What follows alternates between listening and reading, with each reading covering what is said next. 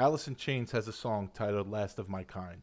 My guest today could very well be the last of his kind.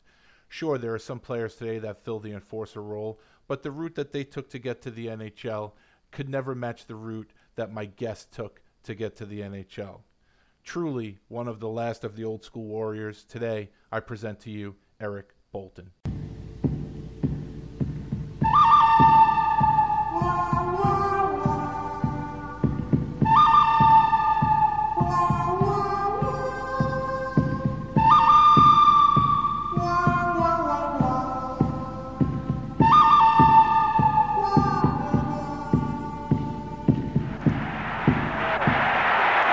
Quite a Nystrom. Nystrom's really getting some good right hands in.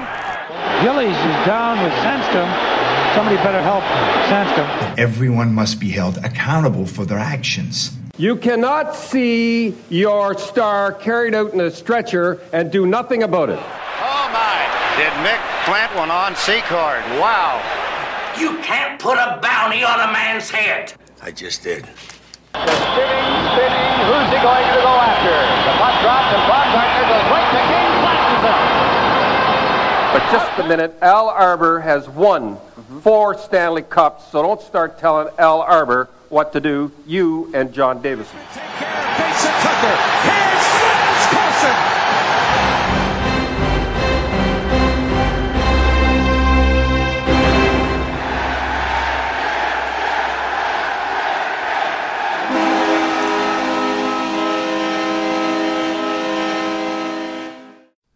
Welcome back to Coliseum Chronicles, the penalty box. I'm your host, Joe Lozito. Uh, if this is your first time listening, welcome aboard. Uh, I'm so happy to have you. Uh, I hope you enjoy this episode. And if you have a chance, go back into the archives.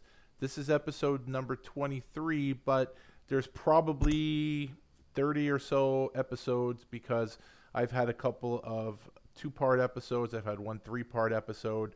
And uh, so there's plenty of material for you to listen to if you're new to the program. And if you're a listener who is a uh, continual listener, a repeat listener, thanks for coming back. I really appreciate it. Uh, along those lines, if you are listening to this, if you could do me a favor, could you please hit that subscribe button, hit that like button, and if you have a minute, could you please rate and review the show? Um, I keep saying I'm going to look into this, but I never do. And next thing I know, it's the following week, and I'm doing another one of these intros. I am I'm guessing, and I've heard other people say it. If uh, you get uh, more ratings and more reviews, uh, I guess your show pops up with their algorithms uh, when people are searching for podcasts. I guess mine would uh, pop up more in the hockey category, um, and you know it can only help the show grow. And I know I have some pretty hardcore listeners out there, and I appreciate it. If you haven't rated or reviewed the show, if you wouldn't mind doing that for me, that would really be great. Uh, also, if you're not following me on social media, please do so. I will reciprocate. On Twitter, my handle is at Joe underscore Lozito. And the show Twitter is at Coli Sin Bin Pod. Coliseum Chronicles, the penalty box uh, wouldn't fit for the at. So I went with at Coli Sin Bin Pod. Um, easy for me to say. So um, if you don't mind, please give both of those a follow. I will follow you back. And uh, again, it's only stuff like that that will uh, follows and retweets and replies and conversations. It'll bring more awareness to the show. It'll help grow the show, and uh, that would be great. If you're on Facebook and you want to follow the show's page on Facebook, that's facebook.com slash Coliseum Chronicles Podcast. I'm also on Facebook with uh, my personal page, but um, well, you've scrolled through your Facebook feed. It's pretty much, I would imagine, a lot of political bullshit. So I pretty much don't keep up with my personal page, but I do keep up with the podcast page. So if you want to give that a like or a follow, I'm not. I think it's a like. I honestly don't know uh, on Facebook. Uh, I've had it for a few years, but I'm still pretty much a noob. Instagram, I do not have a separate show account. It's just my personal account, but pretty much everything I post on there is about the show and my Instagram handle is Joseph underscore Lozito. So if again, if you follow me, I will follow you back. So uh, last week, I guess, was the first week, maybe first full week where uh, the merchandise was available, the Coliseum Chronicles merchandise. And uh, I had a couple of friends, Tom and Steve, posted last night on Twitter that they ordered and received their shirts. They sent pictures.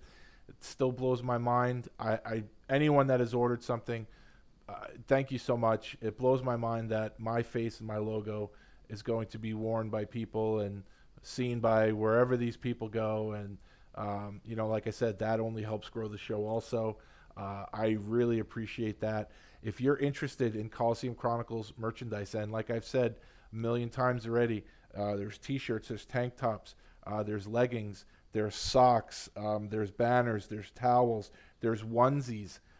Uh, there's 22 products in all, and I, have actually designed a mask, and uh, but I'm not putting that up for sale yet because I uh, I ordered one for myself. I want to see how it comes out before I put it up there because if it comes out like crap, I don't want anyone wasting money on it. Um, so this way you can wear a mask. Uh, and and by the way, here's my political statement of the day because of course everything nowadays is political, and uh, Dean likes when I get political. Uh, so here's my political statement of the day. I'll segue from the masks. Um, there are a lot of people on social media that are telling people to wear their masks, and it's ham and eggers like myself up to celebrities, and I did air quotes to people in politics, everybody. Wear your mask, wear your mask, wear your mask. Well, there are other people who do not want to wear a mask. And if you haven't learned by now that one side is not going to listen to the other side. So all these people, we're we're months into this pandemic already. So you going on and on and on about wearing a mask, if the people you're directing that to are not wearing a mask by now, you're not going to change their mind because chances are you guys are on opposite sides of the fence about everything. So you are the last person they're going to listen to. I don't disagree with you. I wear a mask, okay? I'm a 49 year old, overweight, asthmatic, with scar tissue on one of my lungs. I'm high risk. I wear a mask. Do I like it? No. Okay. And I'm not a lunatic. I don't wear it in my car when I'm alone.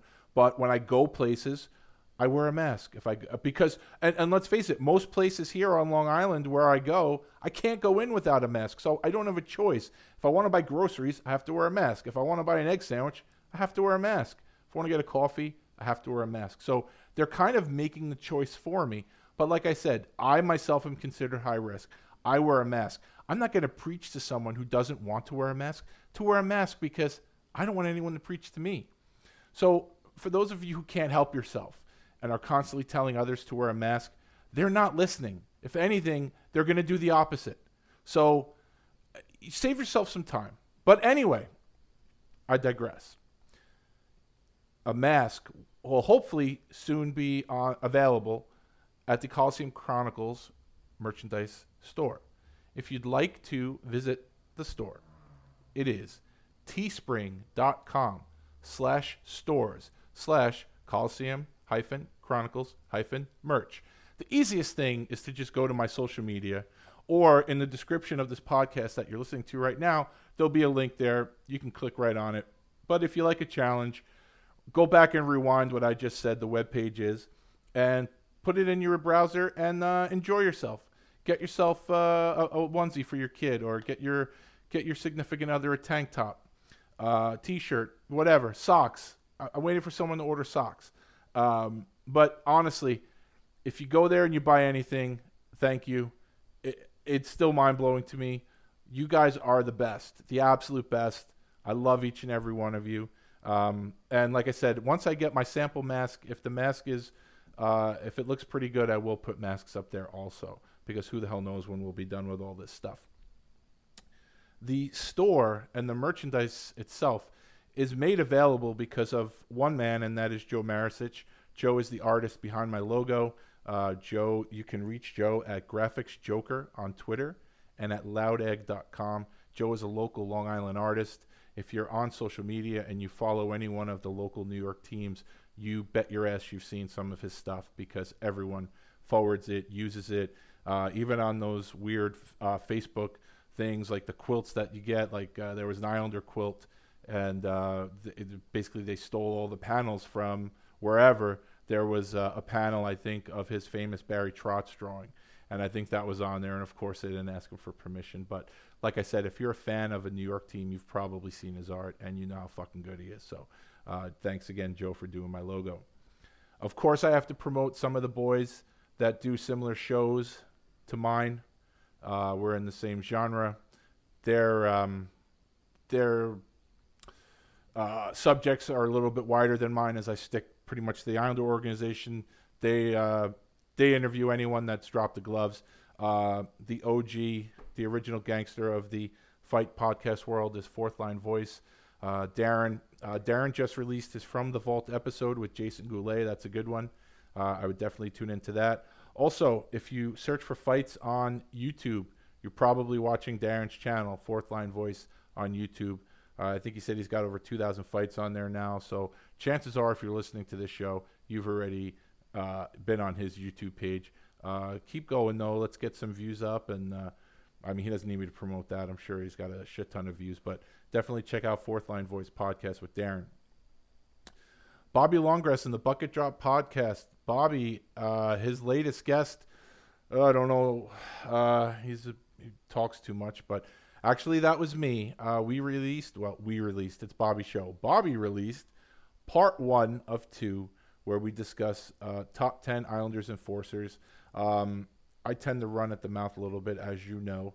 So uh, we recorded for a while. You had to break it up into two parts. So the episode that's up right now is part one with Islanders 10 through 6. And I assume part two will be released at some point this week. Uh, give Bucket Drop Podcast a listen, and uh, Bobby does a good job there. Five for Fighting podcast with Alec Olin Salen. Alec just did an episode on the anniversary, uh, unfortunate anniversary of Bob Probert's death. Uh, was 10 years ago last week, and he did a really, really good show uh, about Proby. And he had Darren from Fourth Line Voice on there to discuss it, and he had uh, Mrs. Probert, Dani Probert, on there um, talking about her husband and a lot of. And Dani is, she's pretty out out there in terms of being willing to talk about Bob. Uh, I, I, you know, you never know how some people will react to a tragedy like losing a spouse, but um, you know, and I don't know how it was in the beginning, but I know Dani. There's plenty of stuff out there. There's plenty of interviews with Dani, and and Alec just did an amazing one, and she's a great guest. And um, you know, I know a few hockey wives. I know one in particular who's trying to pull the wool over your eyes right now, but uh, Dani is not that one. Dani seems like a, a, terrific lady, and uh, her and Alec they they talk like they were old friends, and of course, it's a subject that we can all appreciate. Uh, Bob Probert and some of the good times they had, and uh, it's a fun listen. I mean, it's it's an unfortunate listen because of why he did the show. You know, Bob's passing, but definitely a fun listen, and uh, I would highly recommend you tuning into that. And if you're on Facebook, hold on, excuse me. If you're on Facebook, Alec is the creator and moderator and emperor of the Enforcer Appreciation page, and I've touted that uh, for quite some time now. And uh, it's actually one of the few things I actually look at it on Facebook. Um, you know, there's a lot of good guys on that page, and uh, we're all there for uh, you know the common good. It's just uh, we appreciate the enforcers. It's really that simple. So it's definitely a page that uh, I would recommend if you are on Facebook. Definitely uh, take a look at that. So as far as uh, news of the week right now, um, in case you haven't heard, in case you're living under a rock, hockey is back. the Islanders come back on August 1st. And then, of course, they don't play for a couple of days uh, until uh, I think August 4th, but uh, something to look forward to. Um, because I don't really watch any other teams, I can't really give you a prediction other than I'm expecting the Islanders to win the Stanley Cup, and anything less than that would be a disappointment. So, um, obviously, there are plenty of people out there who know more about the other teams than I do, but if you're not playing to win, then what's the point? So, uh, I'm expecting a Stanley Cup parade down Hempstead Turnpike this year, and um, yeah, so uh, watch for that. Hopefully that happens. And I'm going to talk about something a little more serious. Uh, if you're in New York, I mean, you don't have to be in New York, but chances are, if you're in New York, you saw footage yesterday. Um, there was an incident on a subway where this maniac uh, brutally attacked these two gentlemen, stabbed them multiple times.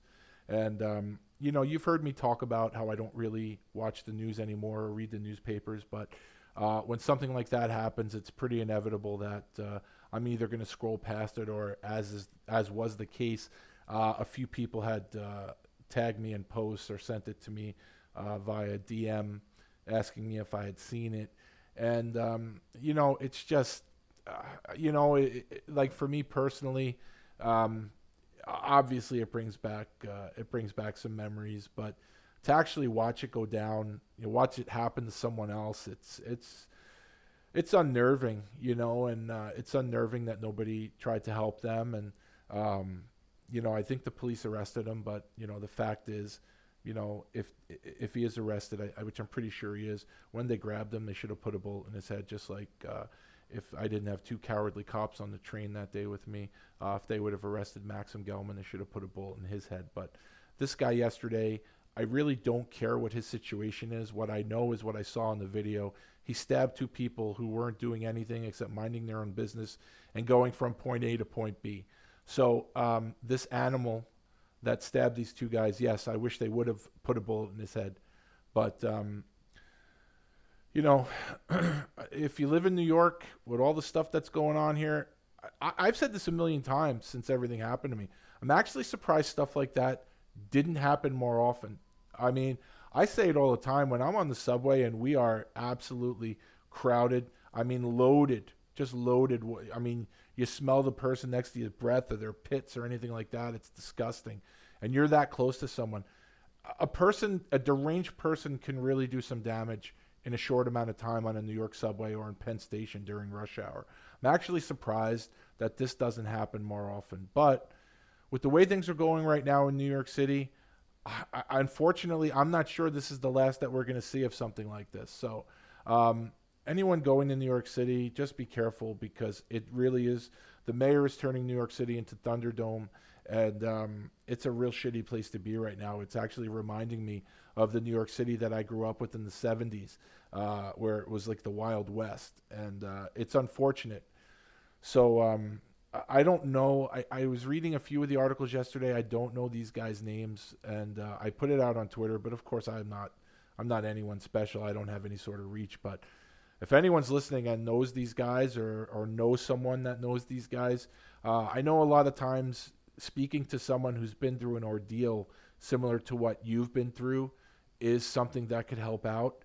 And uh, I don't know these guys from Adam, but if anyone has a way of reaching out to them, I, I'm more than happy to just have a conversation with them and, and you know make sure they're okay and see what they're going through because obviously it's something I can relate to. So um, again, I don't I don't know who's listening right now, and I don't know what your uh, station is in terms of your job or whatever. But um, if anyone's listening and knows those two guys, um, I, I, Jesus, I'm more than happy to to give them a phone call or Skype or whatever and just see how they're doing because their lives are never going to be the same. I can tell you that from experience. So um, it's a it's a really shitty thing that happened, and uh, God bless those guys. I hope they're okay.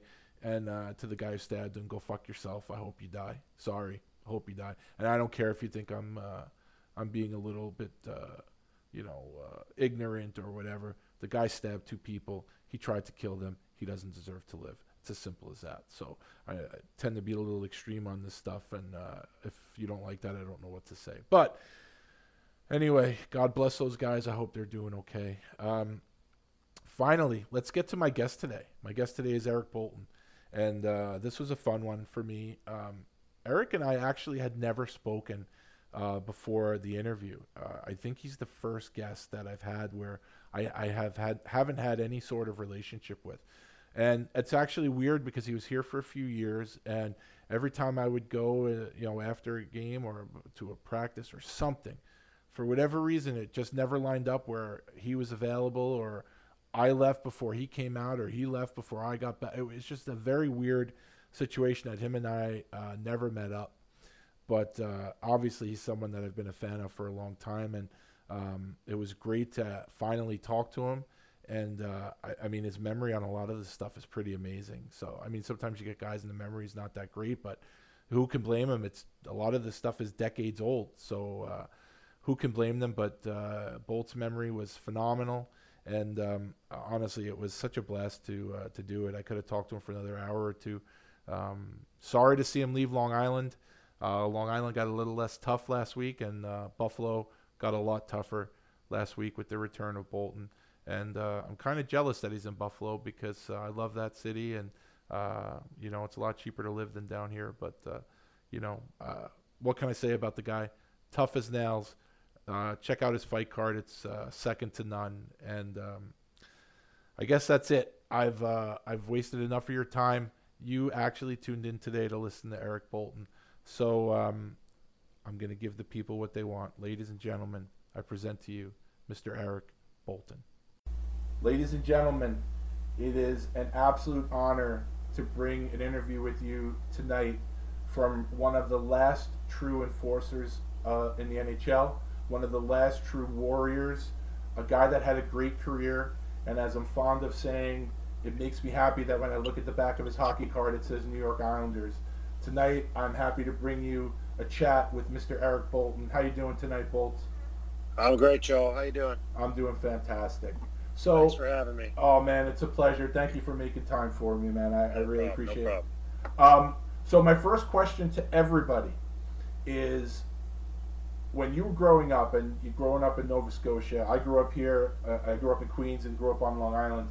When I was out on the street playing street hockey, I was always Clark Gillies. I was always Bobby Nystrom. If I had a time machine and I went back to see a young Eric Boulton on the pond, who was Eric Boulton? Who was your favorite player? Uh, probably about three guys. I would say Mark Messier, Wendel Clark, and Bob Probert. Those are my three guys. Guys that could uh, obviously chuck them pretty good and also put the puck in the net. Those uh, those are the guys I pretended to be. Not too bad. Not too bad. I, I, I'm partial to Wendell and Proby on that list. I'll tell you that much. But uh, but yeah, no, not not a bad trio there. So uh, so we're gonna start with uh, your uh, minor hockey in Cole Harbor. So I I wasn't able to find any information really.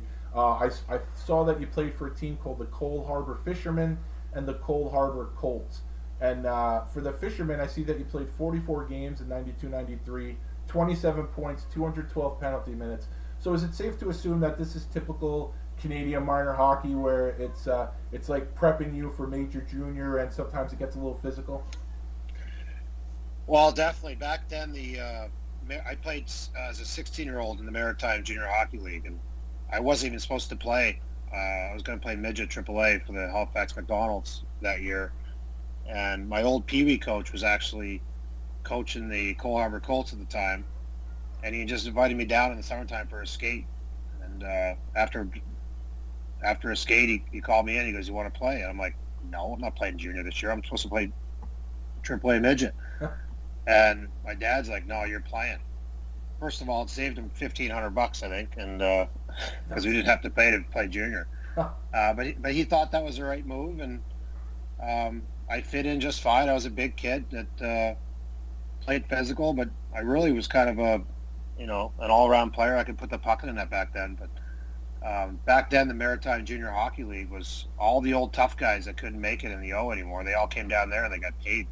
Nice. So that's uh, that's when I got my first couple scraps down there, and I did well. And then they all started gunning for me.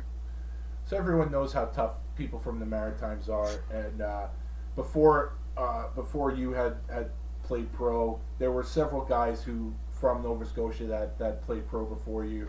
Uh, guys like Bill Riley, Frank Beaton, those may be a little before your time, but then there's guys like Cam Russell, Craig Martin, Dennis Bonvie, Dougie Dowell. Um, any of those players? Would you say any of those players were an influence for you? Well, I actually used to skate a little bit with Dennis Bonvie. Okay. Um, he was getting ready to go off to the OHL, and I was probably still in Pee Wee, Yeah. maybe going in the Bantam. Yeah. And it's uh, a funny story. We kind of got in a little little tussle in front of the net, and he uh, he knocked me down. I, I was scared to death of him, but Yeah. I, gra- I grabbed him by his feet, and I pulled his feet out from under him. And then everyone, everyone kind of came in and got uh, got in the way, and then I went to the locker room. I was like getting out of there as fast as I could. Probably a good move. yeah, so I kind of followed his career uh, in the uh, in the OHL Yeah. leading up to before I got there. So I kind of looked up to him, and now we're uh, we're sitting in it. Actually, we, we fought a few times uh, in the minors and and in Buffalo. He's in Boston, and now uh, we're sitting in the press boxes together uh, scouting. Yeah. So, great guy. Oh Great yeah, guy. definitely.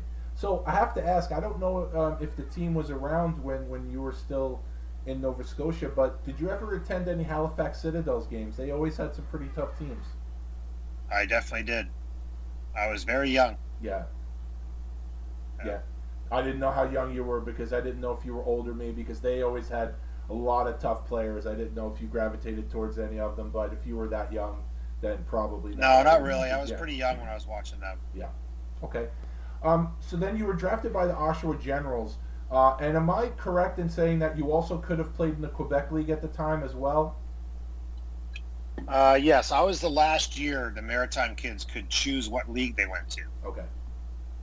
So I got drafted in the Quebec Maritime uh, draft by Hull. Um, before that, I went up for a visit to Laval. Bob Hartley was actually the coach, Oh, okay. and then um, you know, I just with, between the English and being away from home, I just figured uh, the Ontario League was uh, a better fit for me. So ended up in Oshawa. Yeah, I would think that for your for your style game, and I'm not even just talking about the physical aspect, just the all around style, you're probably a better fit for the OHL.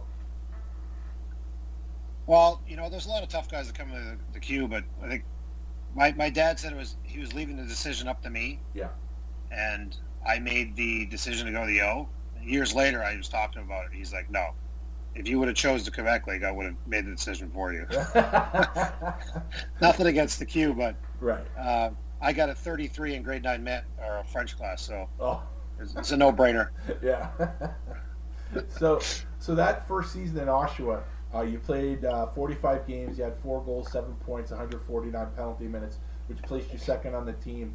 Uh, some of the guys, uh, some of the tougher guys that you may have played with there, uh, is it uh, Rob and Jason McEwitt? Are they brothers? Oh yeah, Okay. And uh, you played with the Sean Brown, but it's not that Sean Brown. You played with that Sean Brown uh, a few seasons later. Um, so two questions. One, uh, how how was the uh, transition from the Maritime Juniors, uh, well, the league you played in the Maritimes, to the OHL? And from your rookie season, what did you have any wow moments as a rookie with Oshawa? Um, well, I was a meathead back then. I was just trying to make a name for myself and fight anybody, anytime. And um, I think it was one of my first games. Uh, we're playing Detroit, and I'm skating around a warm up, and I'm staring down the biggest guy on the other side, and I'm doing the laps. I don't think I even have shoulder pads on at the time in warm up, trying to play the role a little bit. Yeah. And I'm doing laps, and I start yelling at this guy, and he kind of looks at me with a funny face and I keep doing laps, you know, patrolling the red line, being an idiot. And um, I get back in the locker room, and I'm like, to the veterans, I'm like, who's this Eric Cairns guy? And they're the guys want they, the guys knew I came from the Maritimes. They know Bobby, so they they, they haven't seen me fight before. They, they they assumed I was tough, right? So they just wanted to see me fight Cairns because nobody else wanted to. right. Um, they're like the veterans were like, oh, he's just tall. He's not tough. I'm like, I'm like, okay, so I'll go right for right for Aaron. He still laughs about it to this day. If you ever talk to him, you got to ask him about it. I will.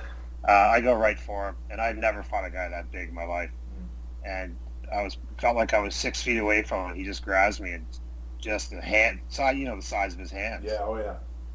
It's like catcher's mitts coming at you, and he just started wailing on me. I ended up, I hung in there and ended up doing okay. So, Yeah. um, but that was my first fight in the O, I think. Wow, that's uh, that's a tough inauguration there. Yeah, because he, he was, I think, two or three years older than me. Wow. I was wondering if that was going to end up being Cairns when you said Detroit. I'm like, I wonder if he's going to Yeah. mention Cairnsy. So, oh, very good. Um, so, at the end of that season, you found yourself drafted by the Rangers, ninth round, 234th overall. Now, my question is, um, had you spoken to any teams? Had you spoken to the Rangers? Uh, did any other teams express any interest in you? Oh no, absolutely not. We had, uh, I think, one of our Oshawa scouts was a was a Ranger scout also, Mhm. and we had plenty of guys ranked that were supposed to get drafted. And um, obviously, I not thinking I was going to get drafted or even contemplating it. Yeah. Um, I didn't go to the draft or anything. I was out with my buddies, um, you know, and uh, I get home one night and I didn't even. I, I honestly didn't even know the draft was going on. Yeah. And my dad gives me the phone and it's uh it's a scout from the Rangers telling me I just got drafted and I thought it was my buddy Tim that likes to play practical jokes. So I was like, "This is bullshit, Tim." He's, and the guy's like, "No, this is so and so from the Rangers." I'm like, "Oh, okay." And my dad nods. I'm like, "All right, I guess I got drafted." I, but, uh, yeah, that's the that's the draft story. Surprised, that's to awesome. say the least. So, uh, 94 95 was a lockout year. Uh, did you end up going to camp with the Rangers that year? Um, and if you did, what was that experience like uh, going to camp with a team coming off a Stanley Cup win? Yeah, I went to camp. Uh, I think I ended up going to three three Ranger camps. Um, I mean, look at the, the list of guys that were, were there. You walk in, it's like Messier, Graves, Leach, these guys. I mean, just in awe. Yeah. Uh, Joey Kocur, guys like that. It's just, it was uh, it was amazing. And then I think the next camp I was uh, I was there with Gretzky. So Let me see. I, I noted that one. Uh, let's see. I bet I bet you didn't know this. Who played with Gretzky the whole camp? Well, I did because I heard you on the. I heard your uh, interview with Struds. so I didn't know that until I heard that interview. But we'll get to that. So, Yeah. uh, so that first camp with the Rangers, I'm assuming you. Uh, I would imagine they did like a lot of teams. Did they separate their veterans from the rookies?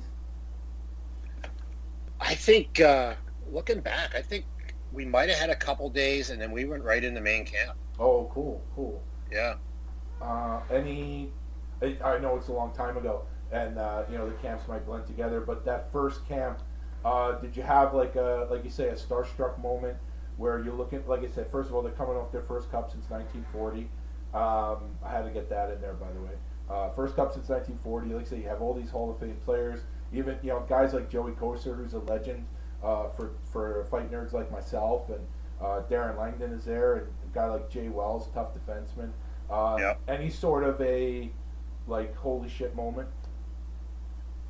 Um, well, there's a few really. Yeah. The, first of all, um, Brad Thompson was my roommate for two weeks, Okay. so so that was interesting because you know him. yeah. Um, so he broke me in, but you know what? The the most memorable moment. There's there's two of them really. The one where I went uh, I went toe to toe with Dale Purinton. We went we went out. It was a punch in the face contest. Nice. and then we went off. We came back out uh, in between periods, and I think it was Kocur and Graves and a couple guys.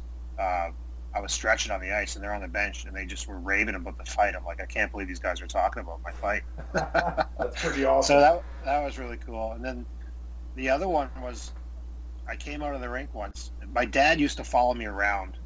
Uh, he'd go to he'd he'd have an airstream trailer, and he'd go around and uh, and follow me uh, through all the, the the pro camps. And I walk out, and Adam Graves is over at his truck, and right? they're just chatting. And then he he was out there for like a half hour just talking to my dad.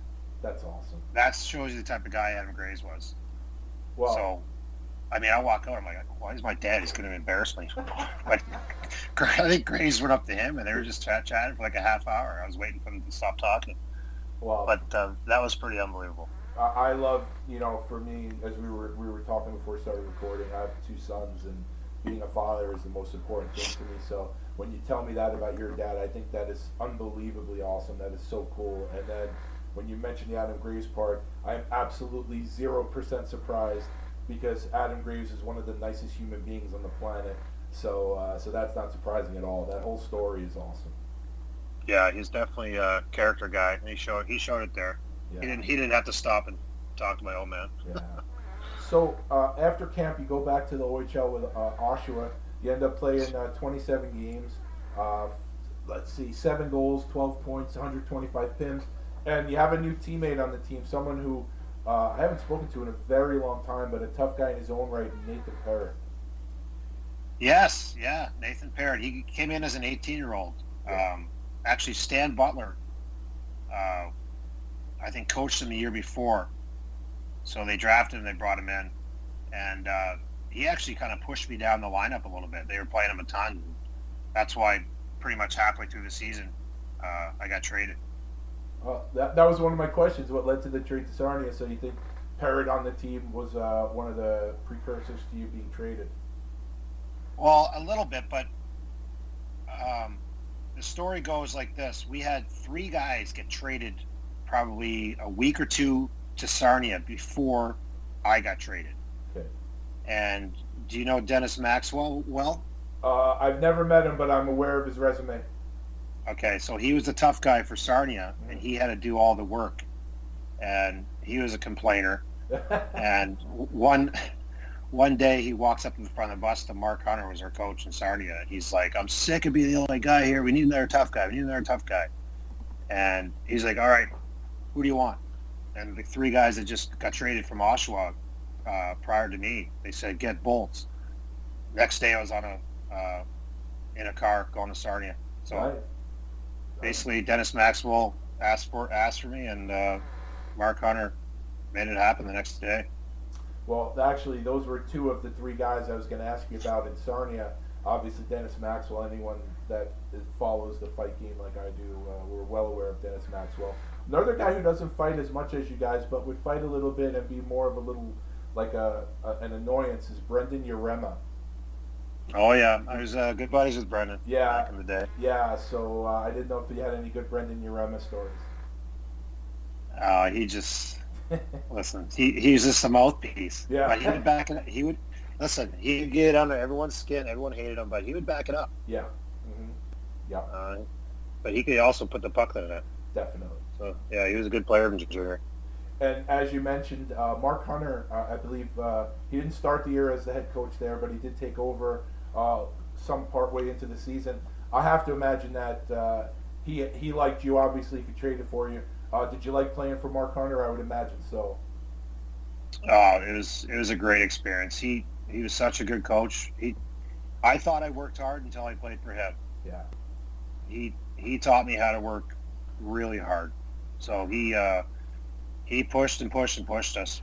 Um, you know, he uh, he respected the veteran guys and let us do our thing, and he liked his uh, he liked his tough guys. Well, they have that Hunter work ethic, obviously, and uh, you know, with the Hunter family, uh, you know, I'm sure that uh, guy that plays tough like you and, and Maxie and those guys, uh, he probably loved you guys to death. Yeah, I was I was spending the summer there in Sarnia, um, just to train and stay in shape. And he invited me out to his farm one day. I'm like, oh, okay, I'll go to his farm, check it out. What did he make me do? Fight? Put me. He put me to work. Seriously, uh, he wants to keep they, in they have the soybean farm. No, he just I don't know what he was doing, but he just made me work all day. It was pretty funny. cheap labor. But no, he was he was a big influence on me. He uh, he was great. So when you when you were with Sarnia, I'm assuming that uh, the rest of that season you probably had to play Oshawa at least a few times. Uh, how were those games when you would go back into Oshawa? Well, they're in the other division, so I think we only Oh, okay. we only played them once. I think. Okay. that year. Um, but yeah, obviously when you go, I think the following year we, we played them uh, in Oshawa. Um, obviously, when you, you play your former team that trades you, you're a little more hyped up. But I don't think I got in any fights or anything. Was that in Oshawa or was it uh, home for, uh, for in Sarnia? I think it was in Oshawa. How did the fans did the fans like uh, welcome you back? I know uh, a lot of times with the tough players, you know, they if you guys get traded, you come back to the place you played, even though you're in the other team's jersey. Fans still love you. Did you get a good reception going back to Oshawa? Yeah, definitely. They had Yeah. they had great fans. They loved uh, they loved their tough guys there. There was uh, nothing but respect when I went back. That's awesome. Uh, so now we get to your second camp with the Rangers. This is not the camp with Gretzky yet, but there was a guy uh, similar to the first camp where you had a bunch of you know the legends and everything. There's another guy in this camp who is my most hated player ever. Uh, so I have to ask if you had it, not run-ins because obviously I'm sure you guys didn't fight, but I hope that Ulf Samuelsson didn't try to take your knee out at all in camp. He did not. Good. It was, I was more concerned about Beukeboom. What taking your knee out or trying to fight you? No, every time I tried to just uh, just to finish my hit, my hit, he'd bring a stick up and put it right in my face. Yeah, yeah, and So Adam Graves grabs me on the bench. He goes, he does that again, just beat the shit out of him. So I went and uh, chased him around one shift. He never did it again. Oh, very cool. Now, I have a picture, and I don't know if it's from this camp or probably the next one, but uh, we had already mentioned that you had uh, done Jason Strudwick's show, uh, and I know you fought him in a rookie game. I don't know if it was this this camp or uh, the camp before or after, because I have the photo. Uh, I don't know if you remember that fight with Struds. Oh, I remember it well. How'd it go? He doesn't. He doesn't really remember it because he uh, when he mentioned it on his show, he wasn't too familiar with it. But uh, I remember fighting him behind the net, and he punched me. Obviously, you know the way I fight. I take a couple to Yeah. to give a couple. I like the long fights, but he throws those quick ones over the top, and he hit me in the face probably twenty times in a row, and I just couldn't get going. Yeah. He just wouldn't stop punching me. um, so I didn't do too well in that one, and then obviously the uh, the period ended. We went went back to our locker room, and I came out with no elbow pads on, my jersey jersey not uh, tied down, and I got out of my jersey the uh, the second one. You can call me a cheater if you want, but um, I did better the second one. No, I uh, I will not call you a cheater. I will say you made adjustments. How's that? Yes, that's what you can say. so after that camp, you go you play in Sarnia. Uh, so now uh, Maxwell's gone, Brendan's still there, and the, the other Sean Brown, the one that people probably associate with hockey, with hockey, especially NHL, he's there. Um, now, how how was uh, how was Sean in juniors? Uh, wa- was he was he fighting the heavyweight guys, or was that pretty much left up to you? Uh, at that point, he was more of a player. He did it a little bit more when he was younger, but he already established his name. Yeah. Um, he would definitely fight when he had to. Mm. Um, he actually had a really good one with uh, Joe Thornton when Joe Thornton was, I think, probably a 16-year-old. They went toe-to-toe in Sault Ste. Marie. Oh, nice. Yeah, Sean was uh, a tough guy. He didn't have to do it do it a lot uh, that year because he was more relied on to uh, to play the game. Yeah. Um, the only fight that I could find, and I didn't find the video, I just saw a list of list of the one fight from that year. Uh, and uh, obviously, with 243 penalty minutes, you had more than one fight. Uh, and by the way, just for people listening, 43 points in 66 games, also by the way. But uh, the only fight I found on the fight card was Matt O'Dette of Kitchener. Uh, I don't know if that was anything, but I figure since it's the only fight I have listed, uh, I'd ask if you remember that one, or or if you could tell me about any other good ones that you may have had that season. Uh, which is this my last year in junior? This is yes, mm-hmm. Yeah, Matt O'Dette was a was a big boy. yes. I, I ended up fighting him in the East Coast League a couple years later too. Mm. Um, no, I don't really uh, recall what happened in that fight. To be honest with you, Yeah. It- maybe he punched my lights out. I don't know. Or I don't know. You never know. It was a long time ago, so that's okay. That's okay. So um, we go to camp in 96, 97. Now, for for those of you who did not listen to the Jason Strudwick, uh, Gregor, uh, Gregor and Strudwick show when Bolts was on, uh, I found out that Bolts played on a line in this Rangers camp with two very similar players, Wayne Gretzky and PJ Stock.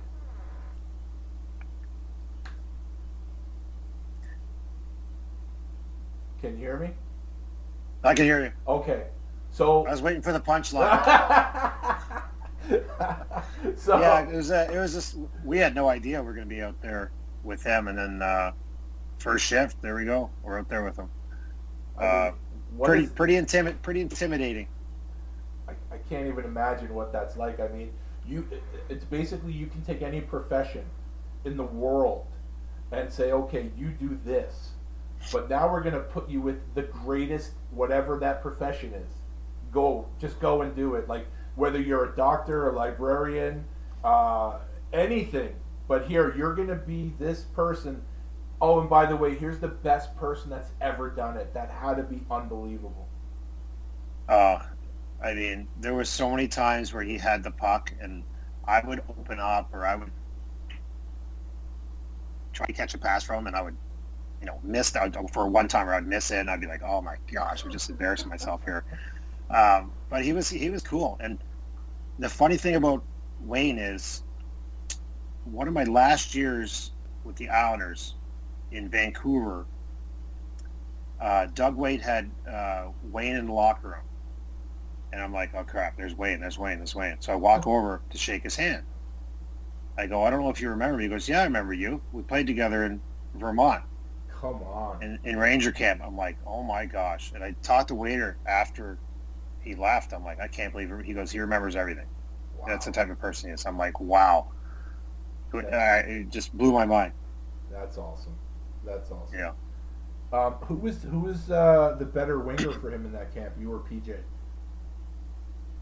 Oh, definitely me. I can't give PJ any props. Because actually, I think I, I actually think that camp I was rooming with PJ Stock. that must have been interesting. Yeah, yeah, he's a fun guy. Oh yeah, definitely. Likes to talk. I, you know what? I I've had that experience. Yeah. And then we ended up fighting probably ten times. yes, yes. Those uh, we will talk about those in, in a little while. Those are always fun, especially for me because I didn't get hit in any of them. But uh, so um, the Rangers, I think you started the year that year in Charlotte, um, and one of the guys who you played with down there, uh, who I believe was a player assistant coach, and it's someone that I don't think a lot of people are familiar with, but I know he was a pretty tough guy in his own right. Uh, Sean Wheeler. Do you have any memories of Sean Wheeler? Yeah, Sean. Sean was the uh, yeah, he was the player assistant. Um, great guy. Yeah. Good player, but he I never really saw him fight much though, because we had so many guys that would do it. He Yeah. was he was getting a little, a little bit older, so he didn't have to. But yeah, Sean was a great good player. Now, um, you eventually got called up to Binghamton, but before your call up, you fought a guy twice before the call up that you ended up fighting five times that year, if I'm not mistaken. And he's a name that anyone listening to the show will know, and that's Aaron Downey, who was with Hampton Roads at the time. Uh, any recollections of Aaron Downey from that season? Yes, we we definitely went and had plenty. He was uh, he was a tough cookie. Um, playing playing for Brophy, you knew it was coming every night. Um, they had him and Joel Theriault. Uh, so it was either him or Theriault. Yeah. But uh, yeah, we had some good. We, we definitely had some good tilts. Boy, if you had to think about two guys who were Brophy type players, pretty much Aaron Downey and Joe Theriault fit the bill. Oh yeah, we. Um, I had Theriault down on the ice, the ice in front of uh, Hampton Roads bench in Hampton Roads. Oh yeah. because Brophy hated me because I always I would always win the fights. I was always get the better of his guys. And he was leaning over the bench, yelling at me and spitting at me, and he was just going nuts. Oh, man. You got Yeah. red face and white hair, huh? Oh yeah, Oh, yeah. I remember that. That's great. So you eventually did see some time with Binghamton that year, and uh, you met uh, you played with someone that we've already talked about, and we'll probably talk about a little later, uh, Eric Cairns. Uh, but they also had a pretty tough team up in Binghamton. I, I'm not sure if all these guys were there at one time when when uh, you were there, but you played with guys like Sylvain Blouin, uh, VandenBussche.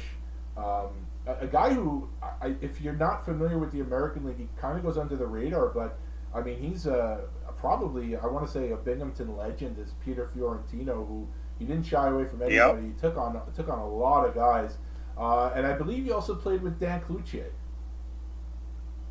Yeah, he's the toughest goalie I've ever played with. Definitely the craziest. Yeah, he's definitely out there, I think. But uh, but Yeah. that's a pretty tough I, squad. I used to play with him. Oh man.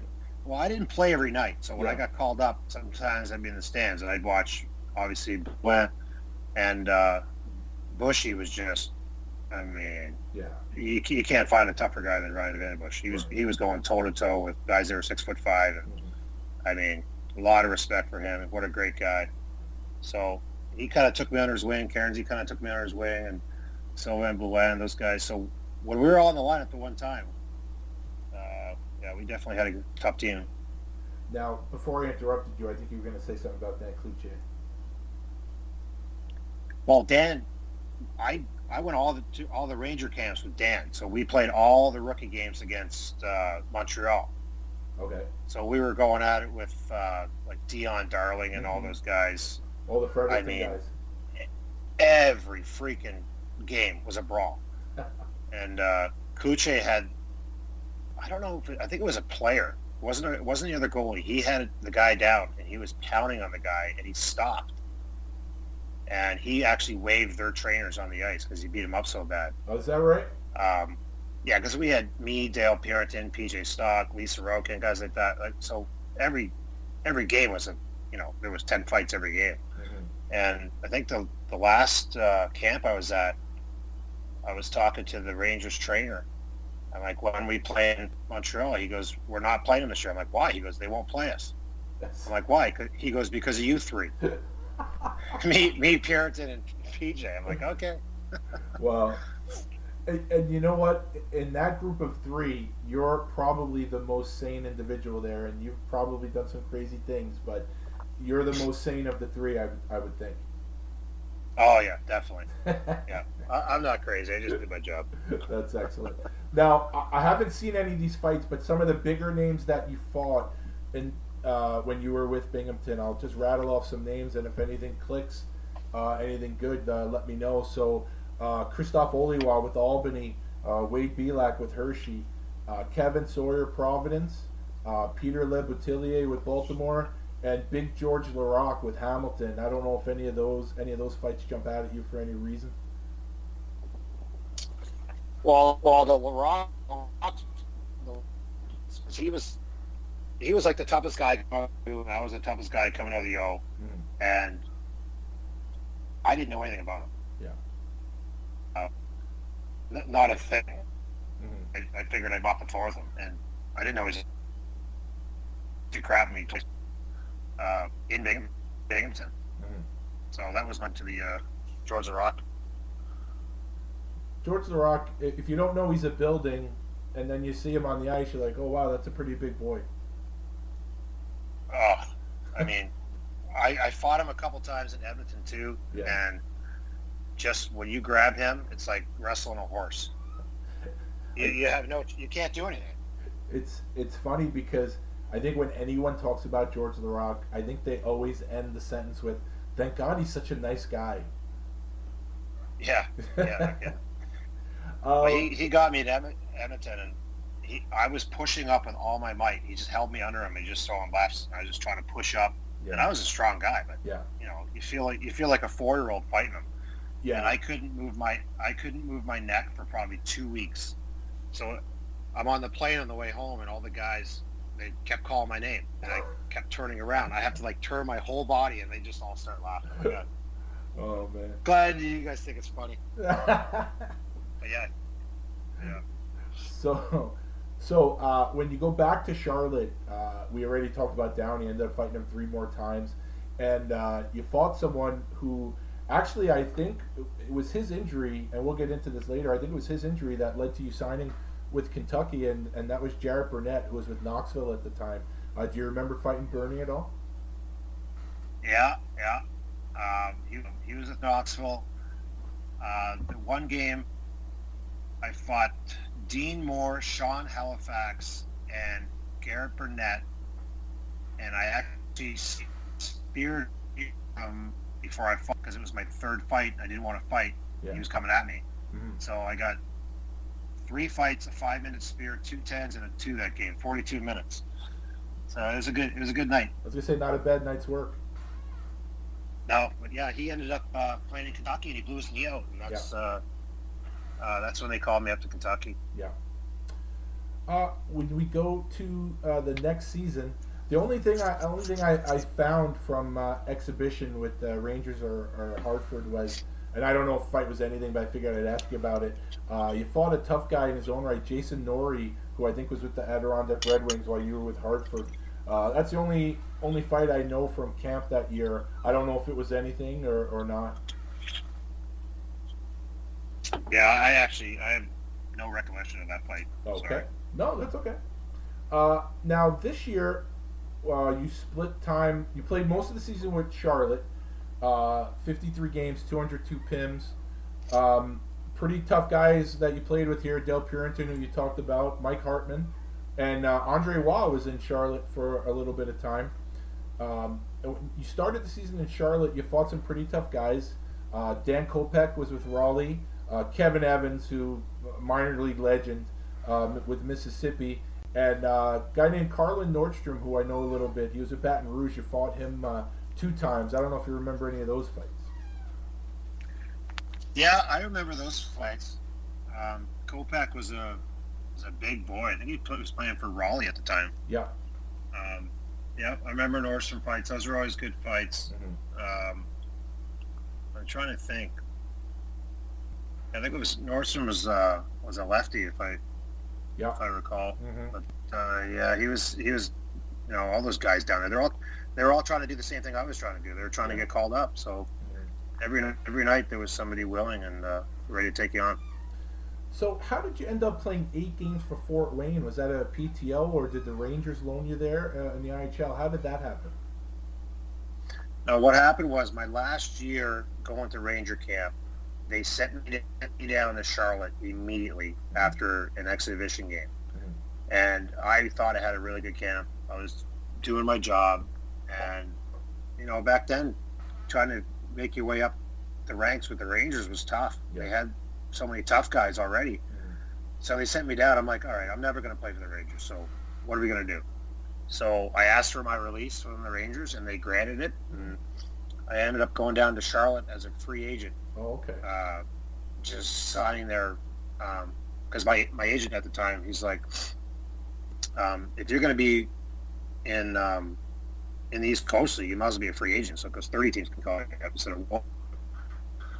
So um, my agent Mike Wilkins actually from Buffalo. He just worked the worked the phones and worked the phones, and finally he kept getting me called up, and I get sent back down. And he get me called up, and um, Torchetti was in uh, in uh, Fort Wayne at the time. Ended up uh, going up there and uh, doing okay, but they just had uh, too many guys coming back from injury, so I get sent back down to the post once again. Yeah, while you were there, though, I mean, you uh, you actually ended up. I don't know. Did you end up playing with uh, Carla Nordstrom in Fort Wayne, or or were you guys there at separate times? I think we were there at separate times. Okay. Uh, another guy I want to ask you about. I don't know if you remember the name Rob Weingartner. Does that name ring a bell? No, no, Okay. I'm sorry. No, no, I'm asking you about him only because he's a Long Island kid, and uh, and he played pro. He never played in the NHL, but uh, I think the Fort IHL Wayne was like a blur, like a Yeah. just a couple weeks, and I was back down. Okay, well, uh, someone you fought when you went back down, he's sort of another guy with uh, minor league folklore, uh, and that's Louis Bedard of Tallahassee. I think you fought him three times when you went back down. Oh, back my down. gosh. Do you remember those? I definitely remember those. He he he reminded me of Tie Domi, Yeah. uh, little guy with a big hard head, and he just would chuck lefts and rights, and he would just switch them up. And he was he could take every punch you threw at him. Yeah. He was uh, he was a tough cookie. Yeah. Yeah, we had some great tilts, and him. So the next season, I, I know that. Uh, did you go to uh, Providence Bruins camp? Because I know in an exhibition game you ended up fighting Steve Webb, who was with Lowell. Uh, Yeah, yeah. So, so is that when you were a free agent? You ended up. Was it like uh, just an invite to camp, or uh, how did that work out? Yeah, my agent got me uh, an invite to Providence because he knew Laviolette. Mhm. That's when he was there. Yeah. And uh, we played Lowell twice, and I ended up fighting Webby, Webby, Webby twice. Uh, he still talks about that. He uh, he didn't fare too well in those. me, me, me and Webby are buddies now, so we, Yeah. we laugh about it. But uh, he would fight anybody.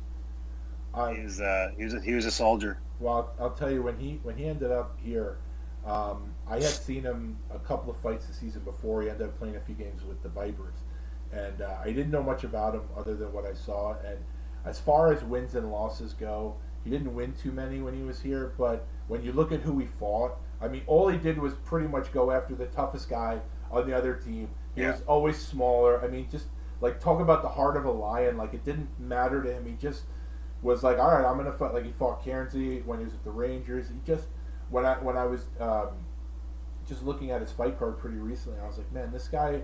All he did was just fight the absolute toughest guy on the other team every game. So uh, like I respected I respect Webby so much because I mean he, he got an opportunity here and he definitely made the most of it. So uh, so I'm not surprised that he fought he, you fought him twice in that exhibition season. Now, Yeah, no, Webby's a, a special breed. He, he was the guy that would go run you over, and then you come after him, and then you have to he, he would step up and fight because he was such a good hitter. yeah, So he didn't have to. He didn't have to go around chasing guys to get in a fight. They came to him really because he was he was crushing guys. But he's like a missile out there. hmm Now, uh, so after that camp, um, did you end up signing with uh, Florida Everblades? Is that what happened? You signed with them? Yeah, after the camp, uh, Charlotte actually traded me. Oh, okay. Uh, Sean Wheeler, coming back to Sean Wheeler. Yeah. He was uh, he actually traded me to uh, to Fort Myers. And it was Okay. their uh, inaugural season. Oh, okay. Okay. Yeah. Um, that that must have been different playing in Florida. It's not, probably not a bad place to play. No, I think we spent the first two months on the road because the rink wasn't even built yet. They were still, shit. I mean, the, before they drop in the puck, they're still putting the glass up. oh wow. Um, but what a place to play! What Yeah. a beautiful rink, and uh, we had uh, an apartment in Naples, Florida. I mean, you couldn't ask for anything better than that. Nice. But um, the coach there, Ferguson, he uh, he played me a lot. Um, I did well and put up some numbers and started fighting, started winning my fights, and uh, I wasn't there too long. It's like twenty something games. I think I got called up again. Yeah, 26 games, 22 points, almost a point a game, 143 pims. So you're you're only there 26 games. You're still third on the team in penalty minutes. Um, the only fight that I found, and I didn't find the video, just the list. Uh, it's a guy who, if anyone here on the island remembers, this guy actually played with the Long Island Jaws of roller hockey, and he's sort of another guy that there's uh, folklore behind him in the minors. And that's Jason Clark, who was with Tallahassee at the time. Uh, I'm gonna guess. Did you run into him more than once, or was it just the one time? I think it was just the one time. I, I definitely remember the name. I don't Yeah. recall the fight, but yeah, I definitely remember the name. He, he, he was around a long time. Yeah. And uh, you ended up playing seven games for uh, Houston. Is that a call up, or did you have to sign anything with them, or PTO, or anything like that? Uh, it was just a call up. Yeah. Um, uh, I went up there for seven games. Uh, that's the year they actually won the whole thing. But Yeah. Once again, they had they called me up because of injuries, and they had all these guys guys coming back, and um, they ended up sending me back down. Uh, Dave Tippett was the coach. Um, but uh, fought Louie DeBrusk when I got called up there. That was my introduction to the IHL. That was interesting. Well, Yeah. you had five fights in seven games. Five fights in seven games. Not only Louie DeBrusk, and Louie DeBrusk is obviously the marquee name out of the five, but fight fans know every single guy I'm about to name. Todd Hawkins, who actually played in Vancouver forever ago. Uh, Andre Andre Srubko. Vegas had a very tough team that year. Andre Srubko and Louie DeBrusk on Vegas. Uh, Claude Jutra in Long Beach. And another guy who's very tough is that Clayton Norris with Orlando. Yeah, I remember. I remember all those guys. I just, you know, Yeah. Being in awe, being in awe of Louie DeBrusk and, Yeah. and the big name. That that's the fight I remember the most. Yeah, of course. Like I said, out of the five, he's the marquee name, but you definitely didn't pick your spots in your uh, five fights and seven games there. So uh, definitely uh, went after some of the tougher guys. And so this is the year that that I uh, I referred to a little while ago. You ended up in Kentucky, Garrett Burnett. Kentucky had a tough team. Uh, Burnett was the heavyweight, and uh, he blew out his knee, I think it was. And now um, you ended up found yourself in Kentucky, and I tell you what, you made the most of it. Um, uh, some of the guys here that I have you fighting. Um, well, first of all, I got to ask you about Shawn Heins. Shawn Heins, I haven't spoken to him in years, but uh, I still say Shawn Heins is the hardest shot I've ever seen, and he did it with a wood stick. Absolute bomb. Yes. He, him, and well, Nicky Fotiu was the assistant coach there. Him, Yep. Those two. Well, he was another guy that had like forearms like tree trunks. Mhm. Those guys would be at the uh, behind the goal line. They were throwing wrist shots over the end, end of the glass from the far end. Is that right? after after after practice. Yeah. Um, Shawn Heins didn't do a lot of fighting. He was uh, he was tough when he did, but Mhm. yeah, he had an absolute laser. Yeah. Uh, how'd you like playing for uh, for Nicky Fotiu? Uh, I loved it. Yeah. Sommer was there. He was the head coach, and um, at the first day I got called up, uh, Fotiu calls me into his office, and he doesn't even say a word to me. He sits down. I sit down, and he puts his old fight tape in, a cassette tape in the VCR, and he we watched about ten of his fights. Yeah. Not a not a word is said. He, he looks over me. He goes, "You like that, eh? You like that?" I'm like, "Yeah." He goes, "Okay, see you tomorrow." I walked out of his office. I'm like, "Oh God." well, my nick- that was the whole conversation. Yeah, well, it's it's funny you talk about you know the way shooting the pucks and everything. One of the times because uh, we live on the island now, but people that know me know we lived in Philly for ten years. So before you got there, I I, um, I went to see. I know I knew Bernie a little bit and I knew Heinze a little bit. So uh, when they're playing in Philly, I went to the hotel to see those guys, and I actually had it wasn't a game use stick, but it was like a pattern stick of Fotiu's. So I brought it there to have him sign it. Well, he gets one look at this thing, and he's just grabbing guys. He's like, "Look at this old lumber, and look at what I used to do with this, what I used to do with that." I mean, what just the, you know, I mean, an ultimate character of the game. Uh, I mean, I'm an Islanders fan, obviously, but I have a ton of respect for for what Fotiu did as a player. I mean, one of the all-time toughest. So, you know, I yeah, would- he was he he was definitely interesting. He would grab uh, grab us after practice, the the guys that would drop the gloves, and he'd work with us, show us, uh, you know, his, his his little tips that he would give us and what, what to do and what not to do. So, yeah, he definitely helped. you I mean I, I can't say enough what the oppor- what you what you did with the opportunity that you were given here in, in Kentucky. Um, I mean, just some of the guys that you fought. Uh, everybody knows Reed Low, who was with Worcester at the time. Uh, I think you TKO'd uh, Martin Later, who was with Adirondack. Uh, Yeah. next, you also fought Barry Dreger in that game, and I think you fought him the next night. Uh, Roger Maxwell, Providence. Uh, you fought Scott Parker one night and Steve McLaren the next night, if I read the schedule right. Um, Dennis Bonvie a couple of times. I mean, you basically, uh, like like I mentioned before, you looked at the roster, you picked the toughest guys on the other team, and, and you went at it. And I mean, there's no way that you weren't going to stick. Uh, any of those fights from that time with Kentucky, anything jog the memory that uh, you have some any good stories? Oh man, I remember. I remember all those fights. That was, you know, I was I I was getting sick of getting sent back down to the coast, so I was going to do whatever I could do. And Sommer, he was great. He loved me. He loved the fights. I think the first, the Reed Low fight, fight because he was he was going through the league just wrecking everybody. Yeah. And uh, so we had an unbelievable marathon. It had been like a minute and a half, two minutes, and the uh, uh, Sommer was jumping up and down on the bench. He was so excited because I held my own with him. It was uh, it was a good scrap. But uh, yeah, Scott Parker always uh, lots of run-ins with him. He was always a tough guy. He's so freaking big. Yeah. Um, and obviously, uh, we talked about Bones earlier, Dennis Bonvie. He, uh, he's uh, he's a legend himself uh, in that league. So, um, obviously, looking uh, looking back at being a, a kid, watching him come up, and fighting him is uh, definitely memorable. Now, I had mentioned Steve McLaren. He's a guy similar to you, where a lot of times in your fights you weren't the bigger guy, uh, height wise. You may have been, uh, you know, weight wise, just as big as the guy. McLaren's another guy, not very tall, but I mean, one of the. I mean, when I was in Philly, he was there. I mean, it was just a joy to watch that guy play every night. Uh, what was it like fighting Steve? Well, we actually had the same agent, so he would get. Uh, um, I'd always get the fight updates from my agent. I'd I'd uh, follow McLaren, and he actually was uh, he was just killing guys. Yeah. I mean, he threw both both hands, didn't care if he got hit, both hands just as hard as the next, and I knew I had to fight him. I was actually pretty intimidated to fight him. I didn't know what to do, so um, there was a lot of grappling in that fight on purpose. Yeah. yeah. But one thing I he said- was uh, he was he was one of the toughest guys uh, that ever ever fought.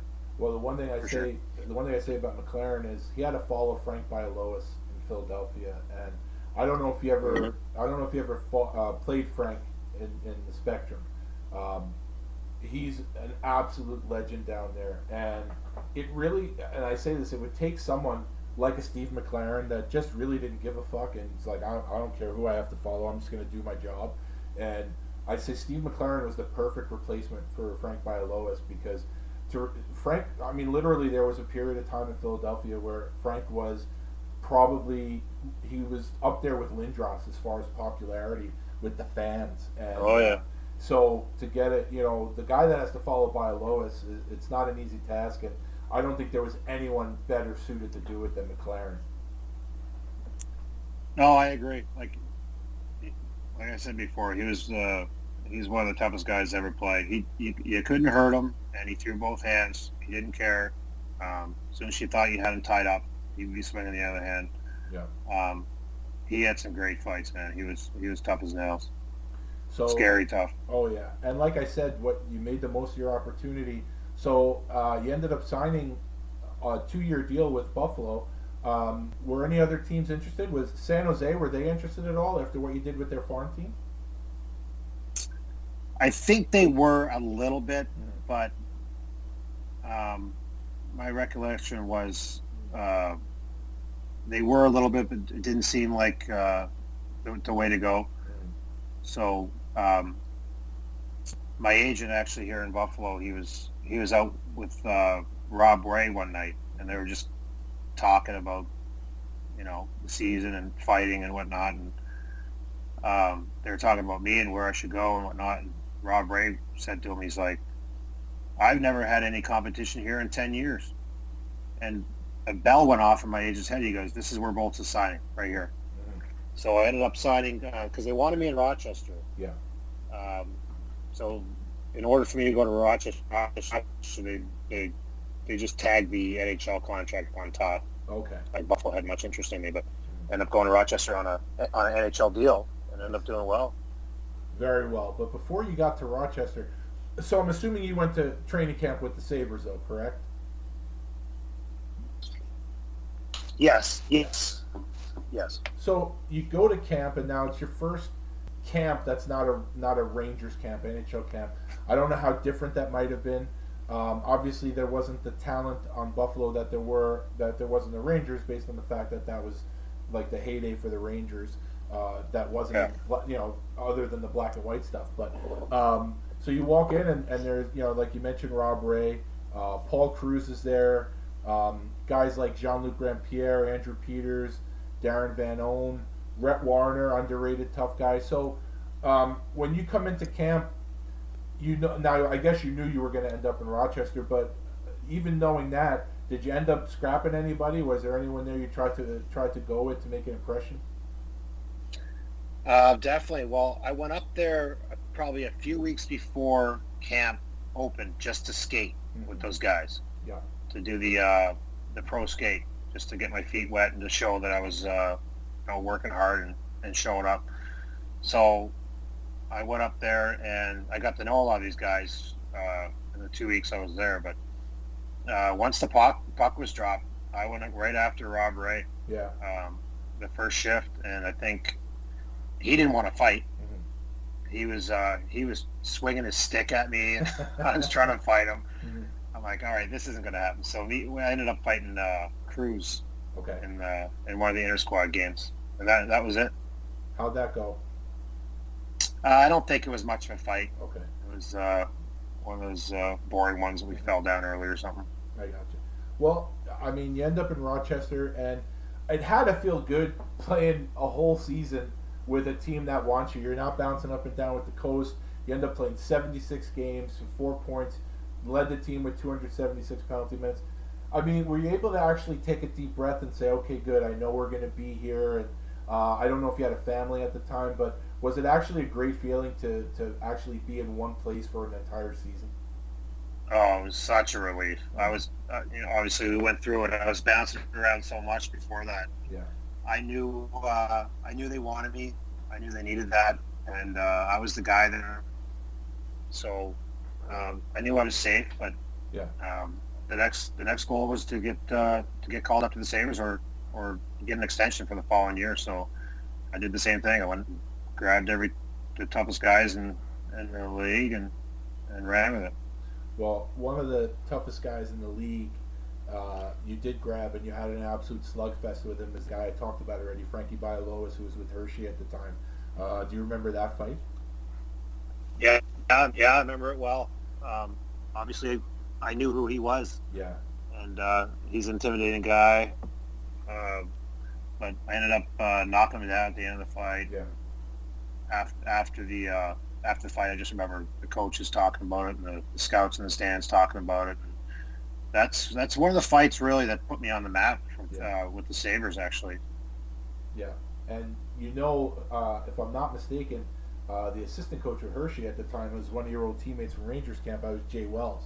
I think uh, Wells was assistant coach. I think Mike Foligno might have been the head coach. So uh, maybe uh, Jay Wells remembered you from camp after that fight. That's a that's a guy. That's definitely a guy in the American League to make a name on it if you can do it.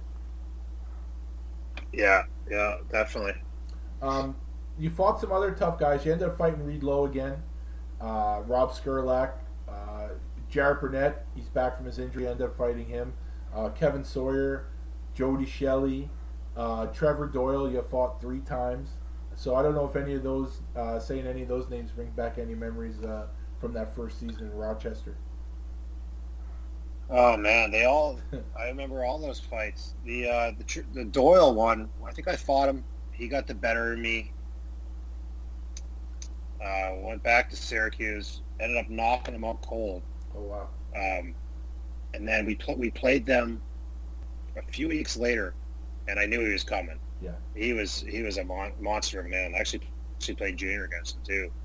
He uh, I fought him in Rochester, and I I grabbed him next to the bench, and I kind of tossed him into our bench Okay.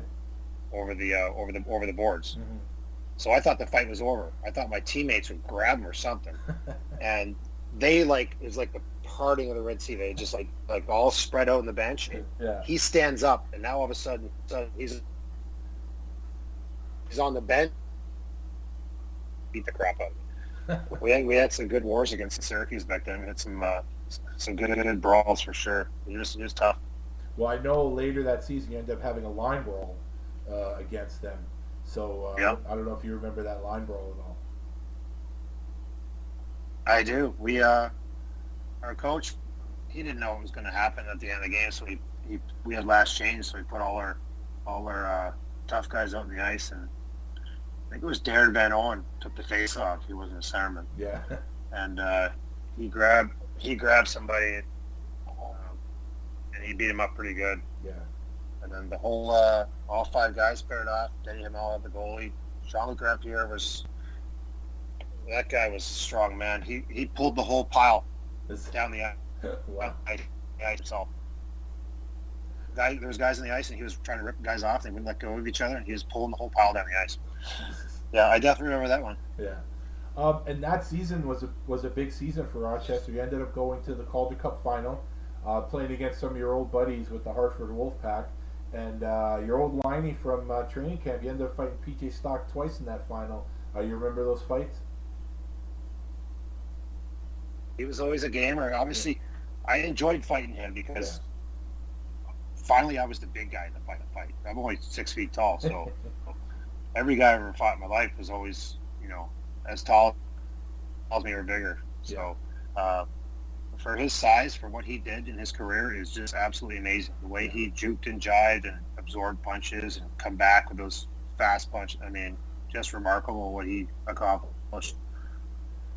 So, going forward, similar to what you did with your opportunity in Kentucky, we get to next preseason with Buffalo, and you, I don't. Again, I'm just in awe of, of what you did that preseason.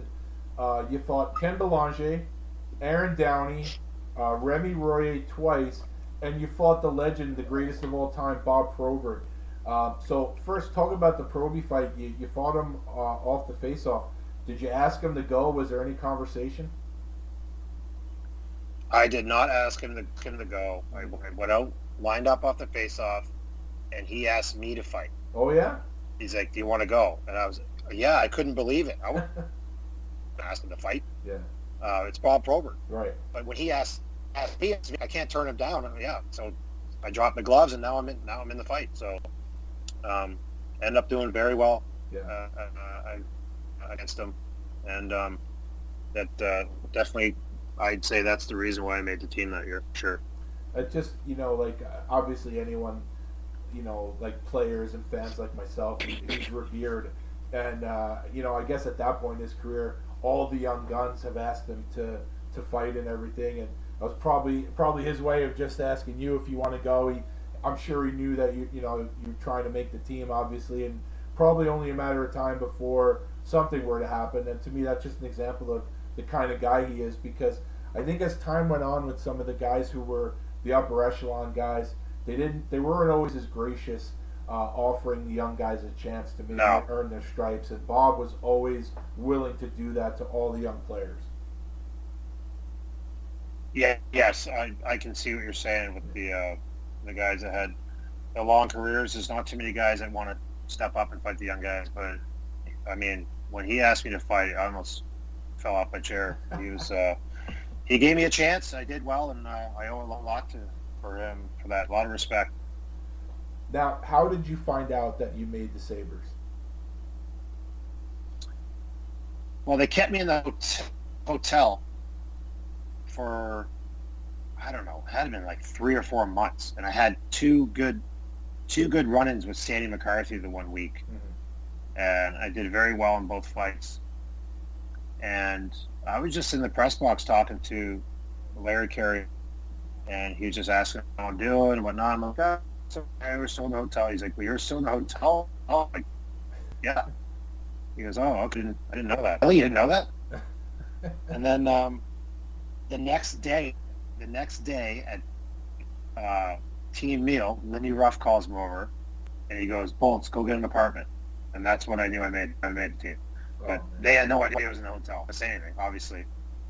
I'd be scared to death to even mention It's, you know, it's funny because you're the third person that basically gave me the same story about the hotel. They don't know you're in the hotel, and you're not going to say anything. Uh, it's just Oh hell no, we're not going to say anything. We don't even want to know we're there. that is tremendous. So, opening night in Buffalo. No, I've heard a bunch of those stories. Yeah, it's it's incredible, but it actually, excuse me, makes you wonder about the the people in charge with these teams. Like they can't keep track of who's in the, and, someone's paying the hotel bill. I would imagine. Well, it's all it's all if you don't say anything Yeah. and they don't say say anything, there's no problem. Yeah, As soon as it comes up, then they may have to address it, and that's when they address it when it actually you actually talk about it. Because once they know that you know that they're in the hotel, then there might be an issue. But yeah. um, I, w- I would have listen. I would all year if I had to. so, opening night in Buffalo, you play in Chicago. Uh, I mean, that that had to be an amazing feeling to be on. Uh, I mean, eh, first NHL game is always going to be an amazing feeling, but to be on the opening night roster, listening to the national anthem, uh, it had to be an unbelievable feeling. Oh, it was. It was a obviously cliche, but it's dream come true, and um, a lot of nerve, nerves, a lot of nerves. It just you want to get out there and not screw up. Uh, unfortunately, my first shift, I was the last guy back on a like a, a one on a one on one, and I heel picked on the boot, fell fell down. Oh. The guy goes in on a breakaway, and Mika Mika Noronen actually saved my butt. Uh, so I get back to the bench. I'm just mortified. Lindy Ruff, he was down and he's laughing. And he puts his hand on my shoulder. He goes, he goes, ah, don't worry about it, son. It happens to everybody. So Uh, what a he, uh, he made me feel a little bit better about myself. I don't know. If Oh yeah, he, he was laughing. So Yeah. I mean, if, if they scored, scored, he laughed, but you, I don't know if you heard he got hired as Devils coach today. yeah, I just saw that. Good for him. Yeah. Um, Yeah. So the fight that you were that you talked about with George Laraque um, with the the neck was he was your first official NHL fight. Was that that fight or was that the fight that you had later on? No, that was the fight in Okay. Edmonton. Okay. Um, Yeah. Let's see, and then of course, uh, November twenty fifth, two thousand, in Montreal, you score your first NHL goal. Uh, you're remembering all these fights. I have to imagine you remember the first NHL goal too. Yeah, I do remember it. Um, it was against Kenyon. I was uh, going down the left wing. Uh, it's probably like the top of the circles. I was just trying to get her on that. I think I was aiming like high, high glove or something, and I fanned on the shot. So the goalie was playing high glove, and it went right through his five hole. Um, so I missed the shot, and, and the goalie missed the puck, and that was it. Kind of a crappy goal, but I'll take it any day. All I heard it was five hole. That's all I heard. I don't how it goes in. Who knows? All I heard you say was five hole. So that sounds good. Yeah, no, no kidding. and then later in the game, Uh, you ended up fighting Craig Rivet because I think he was roughing up Erik Rasmussen, if I'm not mistaken. Yep, I'm actually uh, uh, just just moving back to Buffalo recently. I, I'm skating with him. I have a 16 year old. He has a 16 year old. We've been on the ice the last couple of days together. So looking back, it's pretty funny. Yeah. You Not not much of a fight. Yeah. I think I stepped on his stick and fell or something, but yeah, it, it wasn't it wasn't so much much to the talk about there. Yeah, no, it wasn't so much the fight. It was just so much, you know, it was uh, another example of you stepping in for a teammate. Eric Eric didn't fight too much. He's a big man, but he didn't fight too much. But you know, it was good to see that you didn't forget. You know, you scored the goal and you didn't let it go to your head. That you still went in and did the job uh, later in the game. Yeah, uh, it wasn't my job to score goals. I knew that. So Yeah.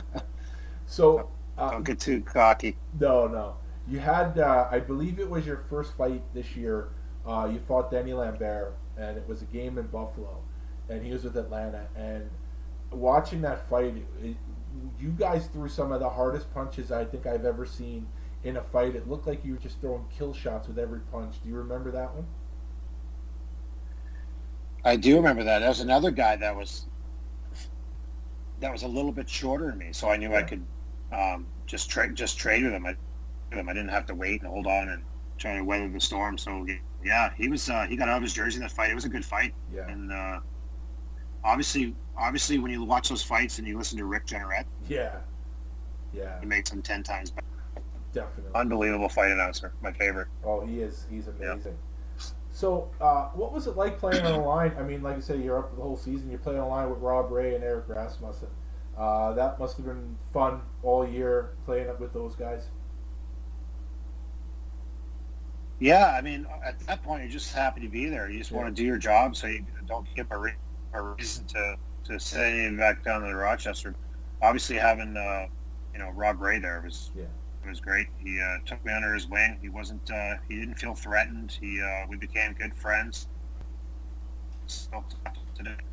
Uh, just saw him the other day at the rink actually. So um, he was really great, and um, having that one-two punch play, playing you know, obviously going to Toronto or Toronto coming into Buffalo, having having uh, him on your wing is definitely uh, feels good. So I try to do these chronologically, but I didn't exactly know where to fit this question in. Uh, and the only reason why I did it in the Buffalo uh, Buffalo section, um, there's another Maritimer that was doing a lot of videos uh, during the COVID situation uh, on his Twitter and Facebook, I believe, and that's Nick Greeno. And uh, videos are actually quite interesting and Yeah. very humorous. And there was one video he did about uh, working out, fourth liners uh, going into the gym and working out, and he basically said that Eric Boulton would uh, take the, uh, the the Maritimers aside, the minor league guys aside, and uh, show and you would show them how to work out in the gym. And uh, I, I figured it was Buffalo because he made reference to J.P. Dumont, but uh, I'm sure a lot of people saw that video. So I guess my question is, how accurate was Greener's depiction of you in that video? I mean, he's exaggerating a little bit, but I was. Uh... so what happened was, once again, I had the same agent as him, Okay.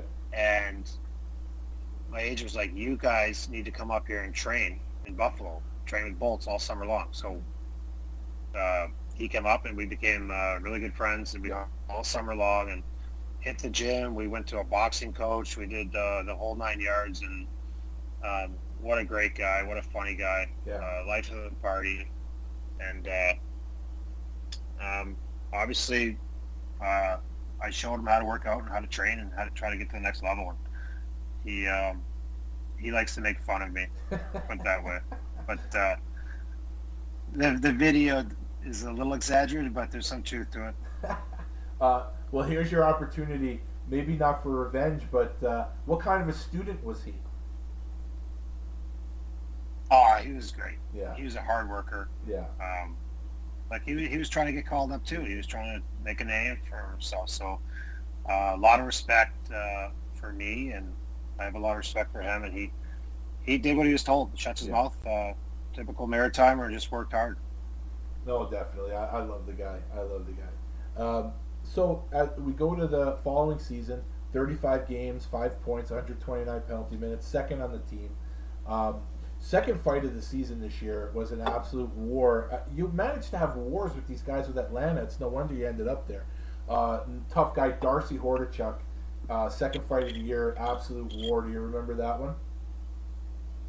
I do. He punched me in the side of the head probably a hundred times. he was uh, another guy was around my size, but he was. He, I always had a hard time with him. He just chucked so hard and didn't Yeah. care, and um, he never stopped. He was a, he was a tough kid. This this season, I think, was the first time you had uh, first of many run-ins uh, with Jason Wiemer.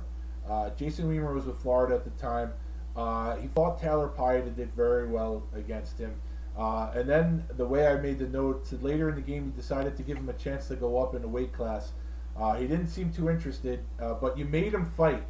And while that fight's going on, Marcus Nilson takes a pretty good baseball bat swing at you. Do you remember that whole sequence? I do. I do. Yeah. Um, that was the first. That was our first fight, correct? Yes. hmm Yeah. Yeah, I remember that fight. I, uh, he did something early in the game, and I decided I had to like make him fight. Um, if I recall, it wasn't much of a fight, but I do remember the guy swinging a stick. Marcus Nilson. It's unbelievable, Yeah, right? I remember that. so, I, di- I didn't feel it or anything. yeah. Well, and, and to Wiemer's credit, the next game he did agree to fight you. Um, but even before you got your second glove off, you KO'd him. And uh, it led to some classic drama on TV between you and Peter Worrell, uh, where you're in the box and he's on the bench. And uh, if I read lips correctly, uh, you pointed at him and said, "You're next, and you're going to sleep." Uh, do you remember remember chatting with Peter about that?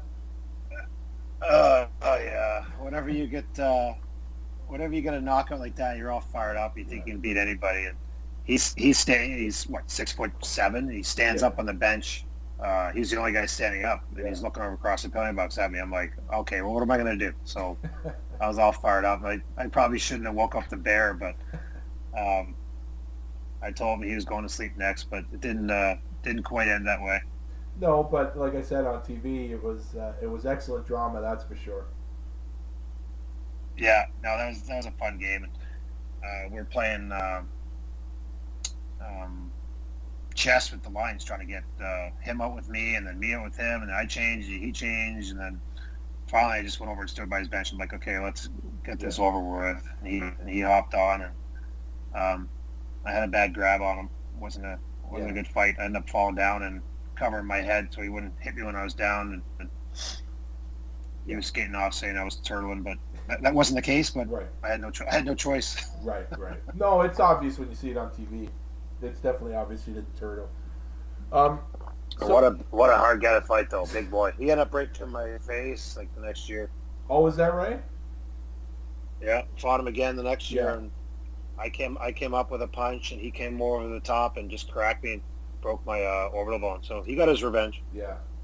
Well, before that point in the season in 0203, um, 58 games, 178 penalty minutes. So, opening night against the Islanders, I guess you wanted to take the early lead in penalty minutes for the league.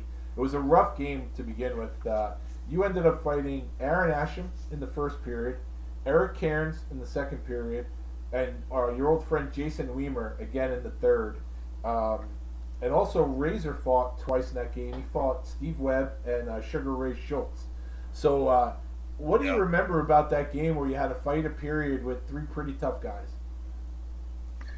Well, the first fight was against Asham, Yeah. who uh, we're actually really good friends now, Mhm. being from Long Island, doing minor hockey league stuff together. Uh, we had some run-ins uh, in the later years too, but I fought him, and his first punch broke my nose. Hmm. and I I ended up uh, doing well in the fight, but I had a broken nose, and uh, Eric Cairns got me in the corner, kind of cornered me, and then we and we we squared off, and it was another one of those uh, where I fell right, right away. It wasn't much of a fight, but um, that was my second fight of the day with with a with a broken nose. So Yeah. I think that was uh, that, that was Wiemer's Wiemer's chance to uh, to grab me along the bench. Uh, it was a line change. Yeah. Uh, we had a long fight Uh, not a lot of punches landed, but I was fighting the whole those uh, second two fights with a broken nose. So that was my, uh, you know, trying to trying to do whatever you could to to stay, and uh, they really didn't give me a choice to turn them down. well, I wonder how hard is that? I mean, obviously you're fighting with a broken nose. You don't want to get hit again, but also I would imagine it impairs your breathing. So how difficult is it to let's just say in the Cairns' fight you're fighting a monster with a broken nose, how, and, and th- I imagine it affects your breathing. How hard is that? Oh, it's well. If you ever had a broken nose, uh, you know, because yeah. if you get hit there again, I mean, your eyes water. It just it's the it's the worst place for me to get hit. Really. Yeah. I, I think I broke my nose twelve times. I can't breathe breathe of it now. Probably hear it when I'm talking. But, oh wow. Uh, um, yeah, it's it sucks, but uh, you just uh, battle through it and hope you don't get hit. Try to protect it. Now, um, two games after that, I, I, imagine you still have a broken nose. It, it, actually is just crazy to think that, but obviously you can't. You're not going to sit out. Uh, I think it was uh, one of your first, if not your first, fight with uh, Shawn Thornton, who was with Chicago, and you dropped him in that fight. You fought him so many times. Uh, what? Just talk about Thornton in general. I mean, obviously, I'm a huge fan, uh, but dropping him had to feel pretty good, especially like say you're fighting with a broken nose, which I didn't even know. Well, back then it felt really good to drop yeah. him because we used to, we used to fight in junior okay. all the time. Mm-hmm. He was a year younger than me, I believe, and we had all kinds of fights. Yeah. Um, and uh, they were always good fights. I think I always got the better of him. Mm-hmm. Um, but he uh, he was making a name for himself at the same time as I was. Yeah. Uh, um, I listen. I got a lucky uh, a lucky shot in. Uh, he went down. He wasn't too happy, but yeah. Um, we've actually, um, I mean, the number of times we fought over our yeah. career, careers, all the respect in the world. Um, he's another guy, um, just a little bit taller than me, but kind of the same size. Had to be smart. Yeah. Um, I've never really seen that guy get beat up ever. Yeah. Um, like one one of the smartest fighters I've ever fought. And he would hang in there, and he made made uh, a hell of a career. He's a character guy in the locker room, and uh, nothing but good things to say about Shawn. Yeah, I think he's an executive now with the Panthers, if I'm not mistaken. Yes, he's doing well. Yeah, doing yeah. Uh, doing very well. No, but, uh, we would we, listen. We would see each other uh, towards the end of my career. We would see each other um, down in Florida or, wherever he was playing, and yeah. Um, we'd always have kind words to say to each other and hang out. It was uh, um, mutual, mutual respect between us. Yeah, no, I love him. I, I mean, I've known him since he was with uh, St. John's. I didn't know him obviously with uh, Peterborough, but uh, I met him with St. John's, and uh, just a, I mean, a class guy, just a super guy all around. So, uh, you know, you don't have to convince me how good of a guy Doherty is because he's tough as nails, and they don't come any nicer than than uh, Doherty. So I'm glad that you guys have this mutual respect for each other. It, it's funny because I don't I don't think of people that don't understand the role or the fight game they can't comprehend the fact that two guys who respect each other so much can do the job and still have that respect for each other because I just don't think they grasp the role, you know, the enforcer role. But um, you know, we'll, he did. Yeah. You know, no, he did. Well, he was he was he was such a respectful fighter too. He yeah. never punched you when you're down. I mean, we've all done it a couple times in the moment, but he was uh, very, uh, you know, go by the code.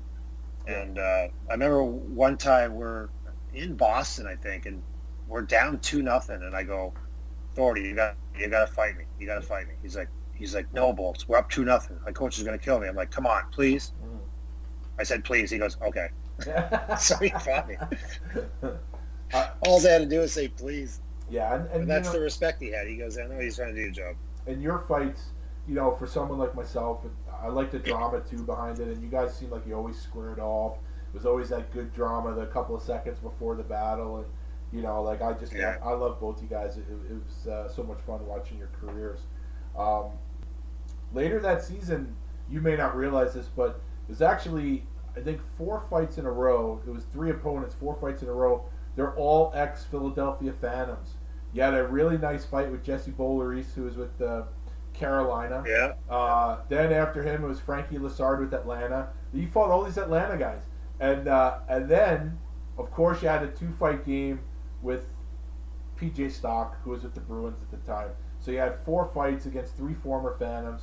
Uh, you remember it? You remember anything? I mean, it's three tough guys that you fought in a row. I don't know if you remember any of those. Uh, yeah, I actually remember all of them. Yeah. Uh, I'm not familiar with all those fights, but the PJ Stock one was in Boston, and Yeah. we uh, we started the first one. We started trading punches, and we obviously throughout the minors we have a history. We're going at it like every game, so uh, there's no love lost there. Um, and uh, I think I slipped backwards. He didn't hit me, but I slipped backwards, and you know PJ. Yeah. he plays plays the crowd. He goes off, and he's. Uh, uh, I was kind of embarrassed because he's going off, pumping his hands like he won the fight, and I was like, okay, I'm getting him.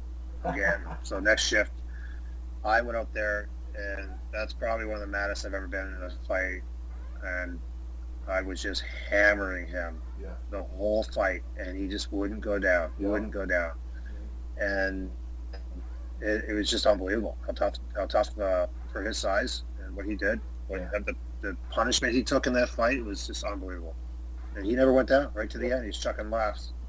Yeah. this season, um, I guess uh, it has to be part due in part to the way that you have you had progressed as a player, how you progressed as a tough guy.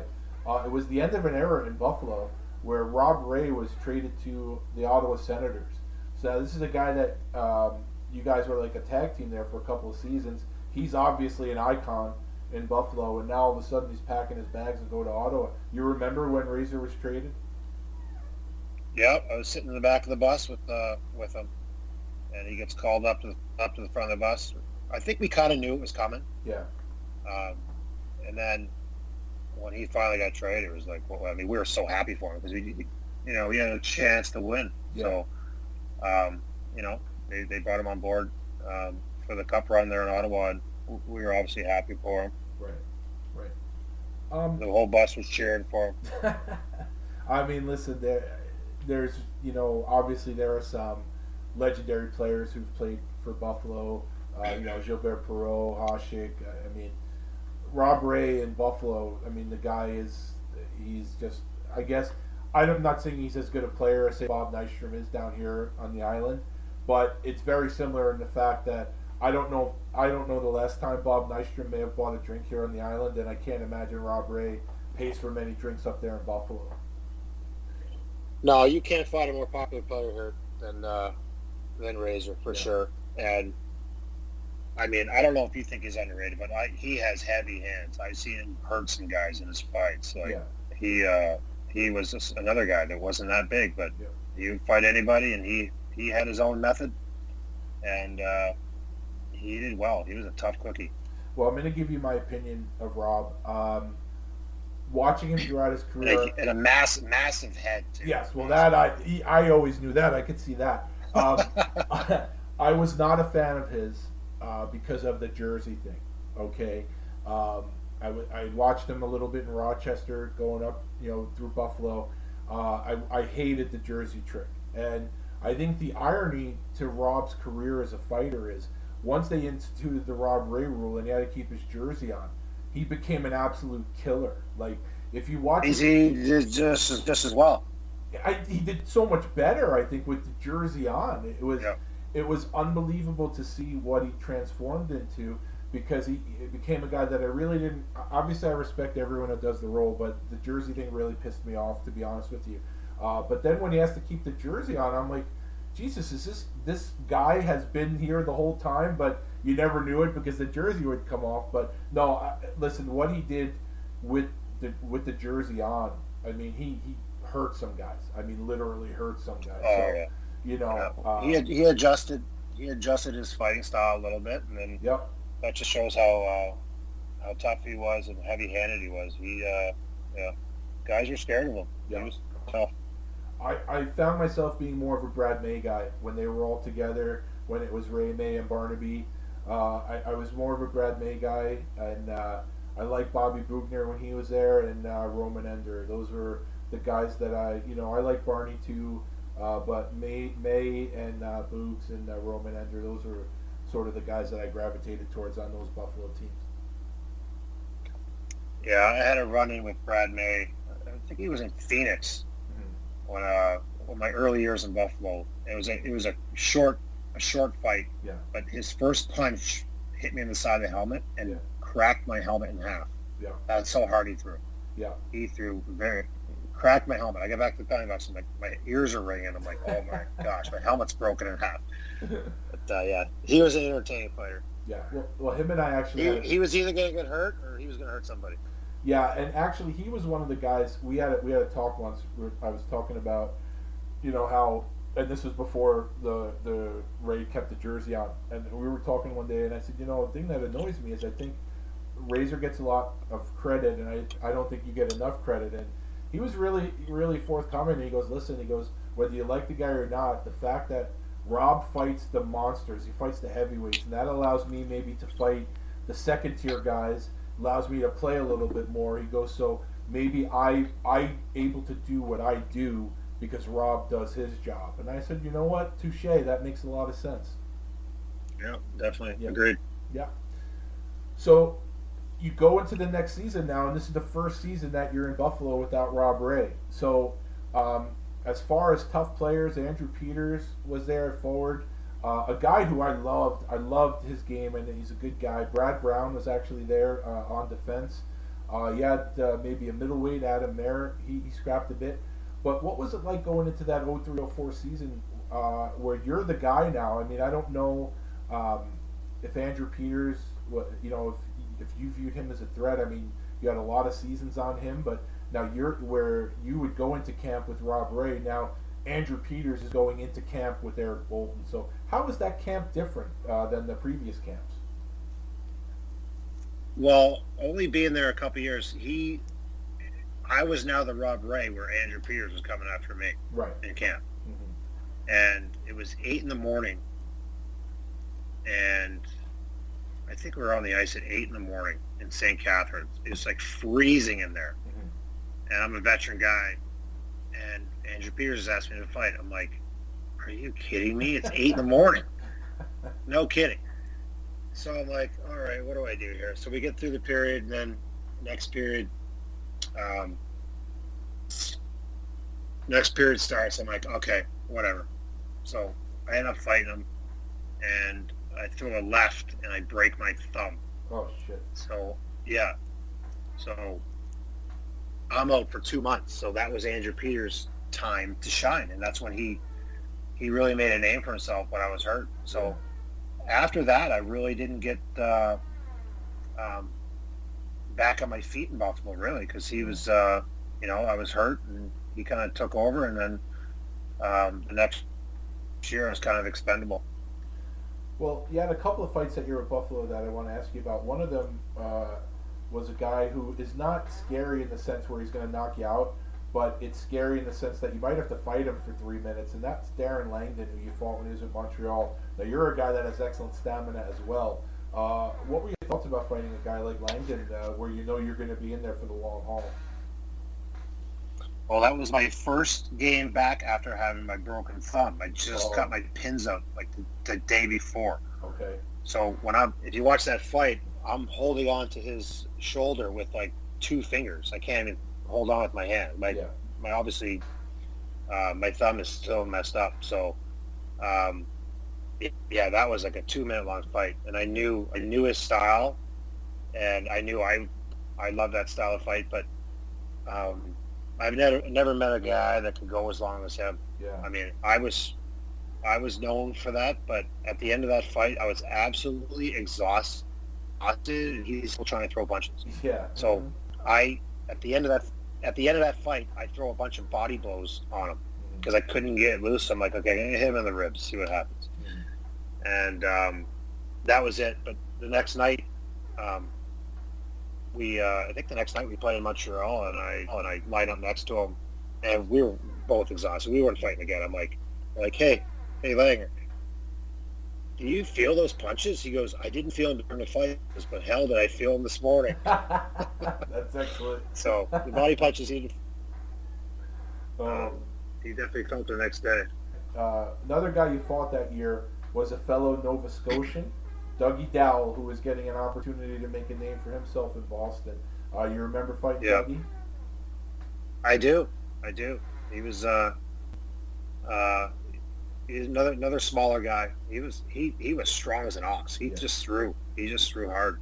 Um, uh, yeah, that was a good scrap. I remember him for sure. Tough guy. Now, I know you were you weren't. Um, it's funny to say you were a little bit older at this time, but you may have been older. Well, actually, I think you guys. I think Doull might have been older than you. But do you ever do you go back? He was. Yeah. So now, is there ever a case where you guys you find yourself? I don't know how often you may go back to Nova Scotia, uh, but do you ever go back at any of these times to Nova Scotia and some of these other guys that you fought are there, and you ever get telling the old war stories when you fight each other? Uh, no, not really. I I got four kids, and it's hard enough to get uh, out of the city, let alone going all the way up to Nova Scotia. So yeah, I haven't been back there a whole lot. Yeah. Uh, so the next season was the lockout season, and where a lot of guys headed over to Europe, headed over to Great Britain. Um, you know, some guys played in the American League, I guess. Uh, you ended up playing for uh, Columbia in the East Coast League, and you hadn't been in the East Coast League for several years. Uh, what was the impetus uh, behind going to Columbia? Well, my wife, uh, all her family lives down there in Lexington, uh, like 20 minutes from Columbia. Okay. And we actually bought a little rental house down there to rent out for an investment. And it was vacant at the time. They're like, once we, you know, a few months into the locker, we're like, well, why are we sitting here in Buffalo? I'll go down there and play. I got to play. I can't, I can't take a year off. I'll be done. So um, we called the coach and um, I said, hey, I'll come down and play for you. He's like, done deal. So we went down there. We lived in our little rental house, uh, and uh, I actually had a great time. It was uh, a lot, of, lot of fun. I was uh, the first seven games I was down there. I didn't get uh, a point, so I'm like, oh god, this is bad. What did I do? and then I kind of figured out the pace of the game again. It was like a tiny, tiny rink, like a shoebox. Um, so I kind of slowed my game down and just played, and then ended up uh, putting up a lot of points and getting uh, power play opportunities, and uh, it was a good time. And then, um, you know, the at the time the NHL they they notice guys that don't play. So if you're taking the whole year off and don't play, they notice that, and they see a guy going down there and and uh, staying in shape and playing. They uh, they recognize that. Well, in that season, like you say, once you found your game, you ended up with 39 points in 48 games, uh, 124 penalty minutes. Now, Eric Boulton at this point is a name NHL heavyweight. So, did you were you a target at all for any of the guys maybe trying to make a name for themselves at your expense? Um, not really. The only guy that was chasing me around was MacIntyre. I was going to ask you about him. and I mean, I, he was up and coming then. Yeah. Um, what a monster of a man. He's the only guy that kind of chased me around. I did not oblige him. Yeah. Uh, the coach was like, no, Bolts, don't do it, don't do it. So um, never ended up fighting him. But he was the only guy that was going after me. But I ended up fighting a couple times, just sticking up for teammates. Yeah. Um, but not really. I got you. Yeah, I was. I wondered that because, you know, if I was a guy down there, you would have been the first guy I would have tried to go after because for a guy that's an East Coast guy, if even if he doesn't even have to beat you, but even if he shows well in the fight with you, that that might open some eyes. But uh, you know, I MacIntyre was definitely a guy I was going to ask you about. I saw he was down there, and uh, I, you know, I'm not surprised that he was uh, he was trying to hunt you down a bit. Oh, he was. That's for sure. Chasing around the whole game one time. so, so I guess between like I've already mentioned it a bunch of times, you ended up fighting. It seems like every game that you played Atlanta, and uh, I don't know if it had anything to do with the geography of you playing in Columbia. Uh, you ended up signing with Atlanta. How did that come about? Um, well, I had a few offers. Um, Chicago actually offered me a, a contract, and I'm debating. And my wife uh, went to UGA. Um, all her family's in the South, and I'm and Atlanta calls, and I'm like, it's two hours away. Let's just sign there. And I knew I, I, I went through the roster, and I knew that I had a good chance to make the team, and uh, stick. So uh, we just to- chose uh, uh, out of a whim. We just to- chose Atlanta. Yeah. Um, how'd you like playing for Bob Hartley? I didn't mind Bob. He gets uh, Bob gets a bad rap once Yeah. in a while for his uh, his style, but listen, he was he was very honest with me.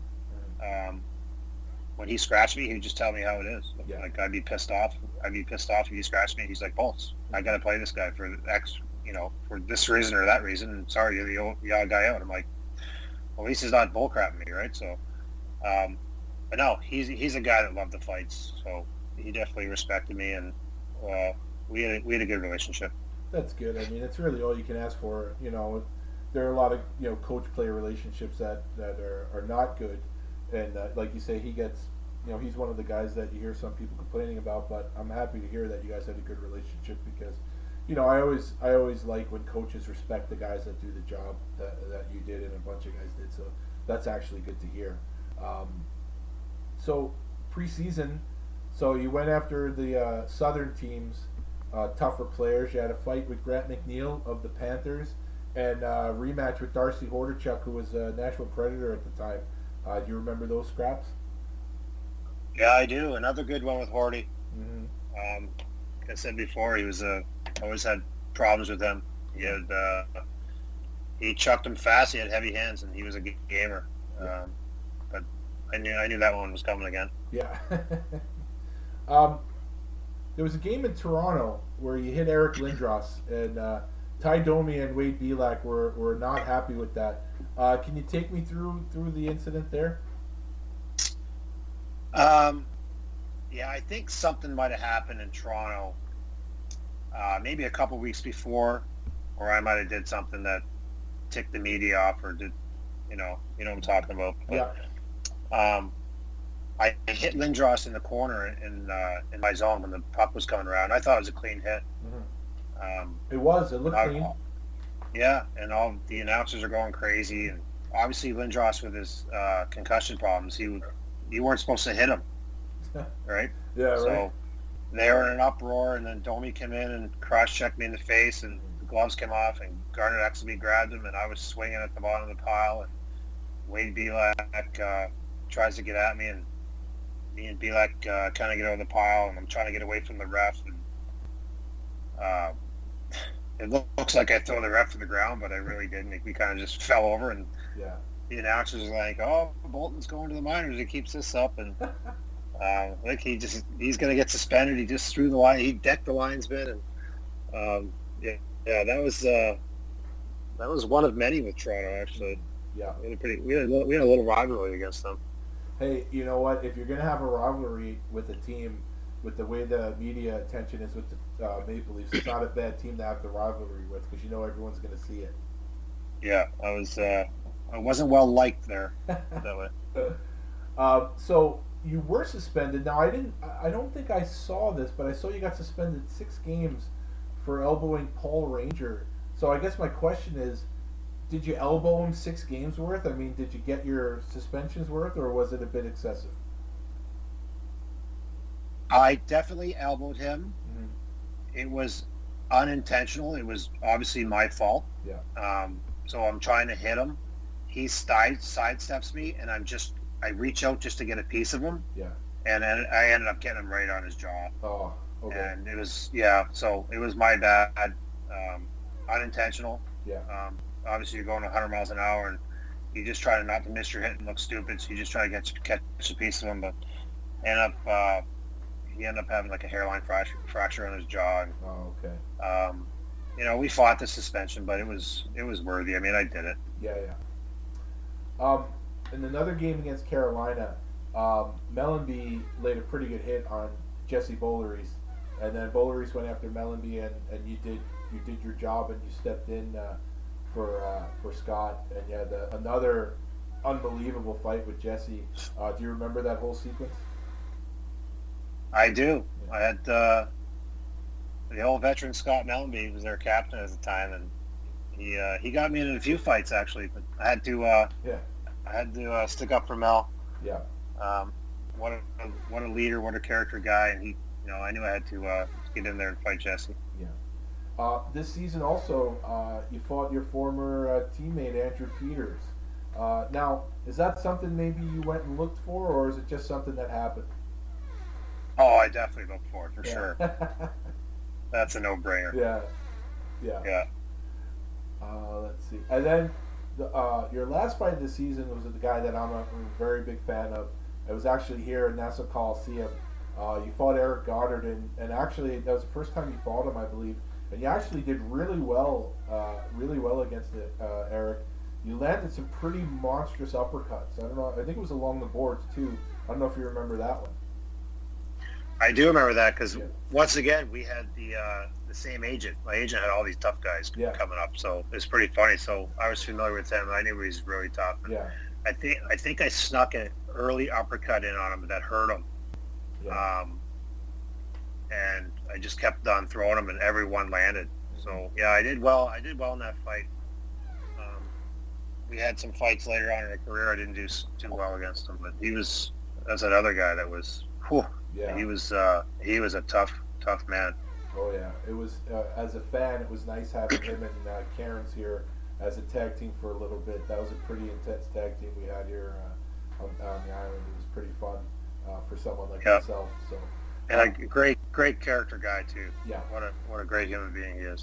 and actually, uh, I have it at next season. Uh, Eric had moved on to Calgary, and uh, you had your rematch with him there, and that was a pretty good war too. Uh, I don't know if you remember that one. I do remember that. I got my jersey caught. I was trying to get my arm out of my jersey and it got caught halfway and he I mean, you watch the tape, he got me pretty good on the side of the head a few times. Yeah. Now, uh, you fought Colton Orr this season. I think that uh, may have been the first time you fought him.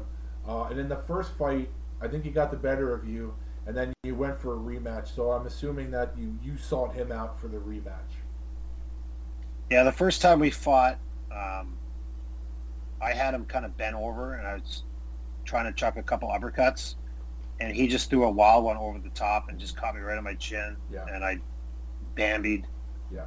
And uh, popped right back up, but I knew like that was the that was the first fight of many against him. We uh, after that, uh, every fight was uh, pretty much even. We had uh, some a lot of respect for that guy. He was probably one of the heaviest hands I'd fought, if not the most heavy hands uh, in the NHL at the time.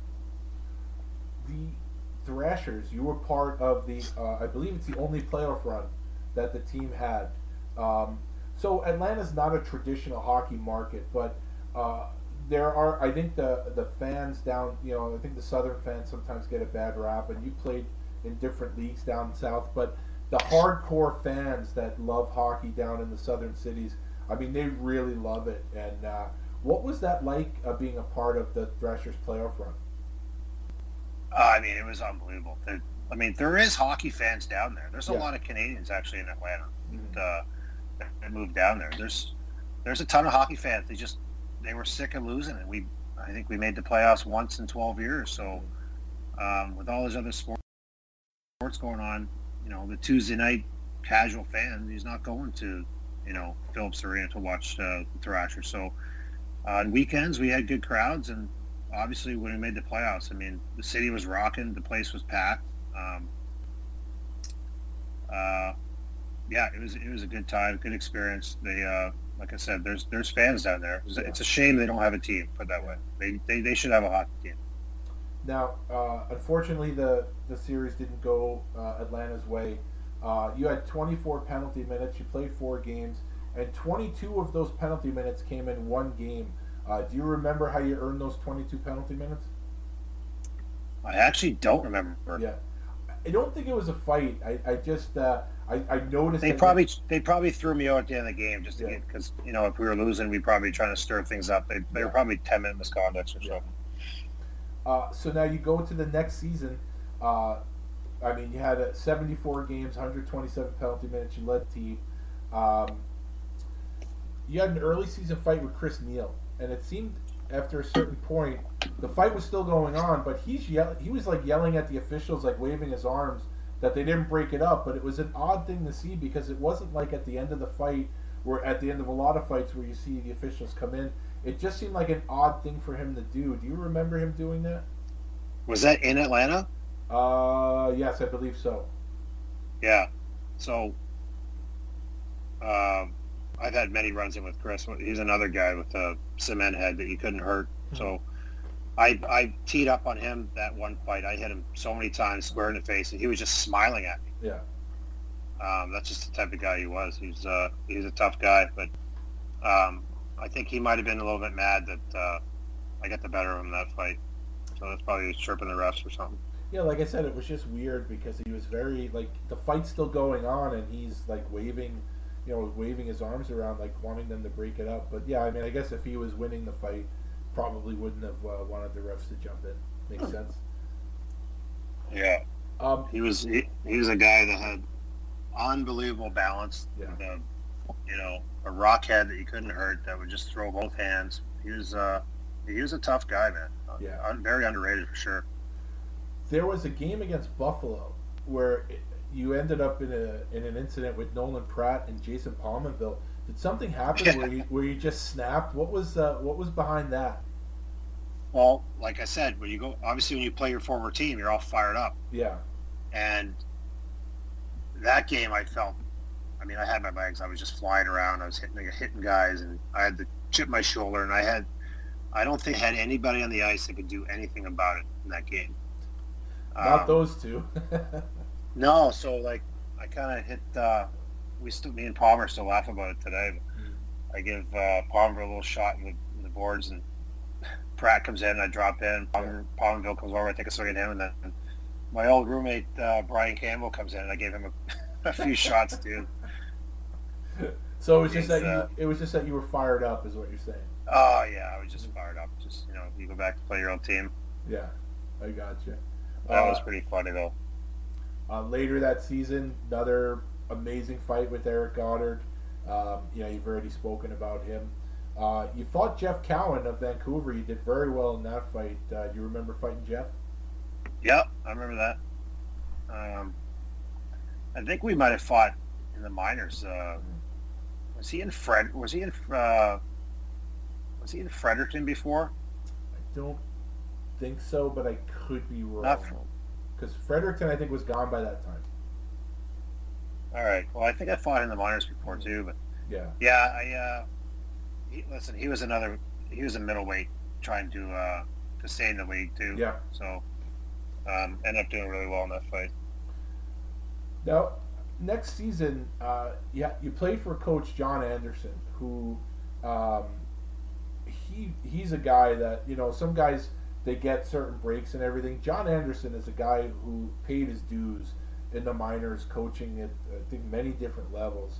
Um, did you get? Did you like playing for John? I loved playing for John. Yeah. Mhm, He was he just the nicest guy. mhm. Um, maybe to his downfall, maybe a little too nice Yeah. at times. But uh, you know, if you're if you're a character guy and you want to go to the wall for him, then you'll play the right way. Um, I just don't think we had enough guys on the team that would um, play that way. So Yeah. they kind of took advantage of it a little bit. Maybe it could have been a little bit harder on the guys, but uh, what a great guy and um, a good coach. Yeah, when I when I was doing research for this and uh, watching the videos and they showed him on the bench, I'm like, oh yeah, I forgot that was his first NHL gig, and you know, I just remember him. Just like I said, paid his dues in the minors for sure. Guy was a great hockey player when he played, uh, you know, back in the day, and I was Yes, like, he was. Yeah, and like I just for a second, I'm like, oh, I feel pretty good. You know, this is a guy like he, he just a perseverance that that he had where he never. I'm sure. I mean, coaching. I think you have to love it to do it because the hours are are pretty intense and everything. And when I saw him in the video, I'm like, oh, it's pretty cool. I forgot he got his uh, opportunity with Atlanta, so that was good to see. And I'm glad, like you say, you enjoyed playing for him. Oh Um, yeah, he was great. yeah. He was great. So again, we got some familiar names on your card here. Uh, early season fight with uh, Colton Orr. Again, like you say, your fights were just wars. Um, you had a two-fight game against the Bruins. So fighting Doherty, I guess, wasn't enough. You wanted to fight Doherty and Milan Lucic. You remember that fight? But the whole game, you know, fighting those two guys in one game is not easy. No, I remember that. Um, yeah, me and Thordy had a good one. Then I think Lucic, uh, he was an up and comer. Yeah.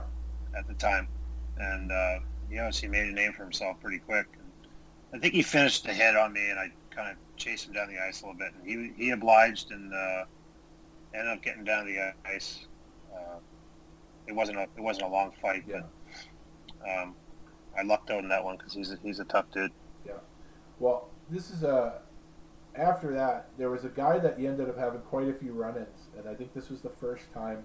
Uh, Mike Rupp, who was with New Jersey, uh, and in this game, you had a few run-ins with him, and, and there was uh, at one point in the game, it appeared that you guys were having a heated exchange af- after the first fight, and uh, but I couldn't read your lips that well in that one. Uh, do you remember what what you were so pissed about?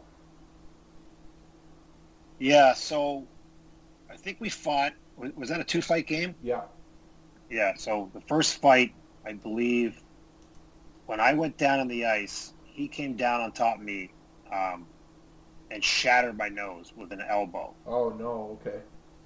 So that, that's what I thought. Yeah.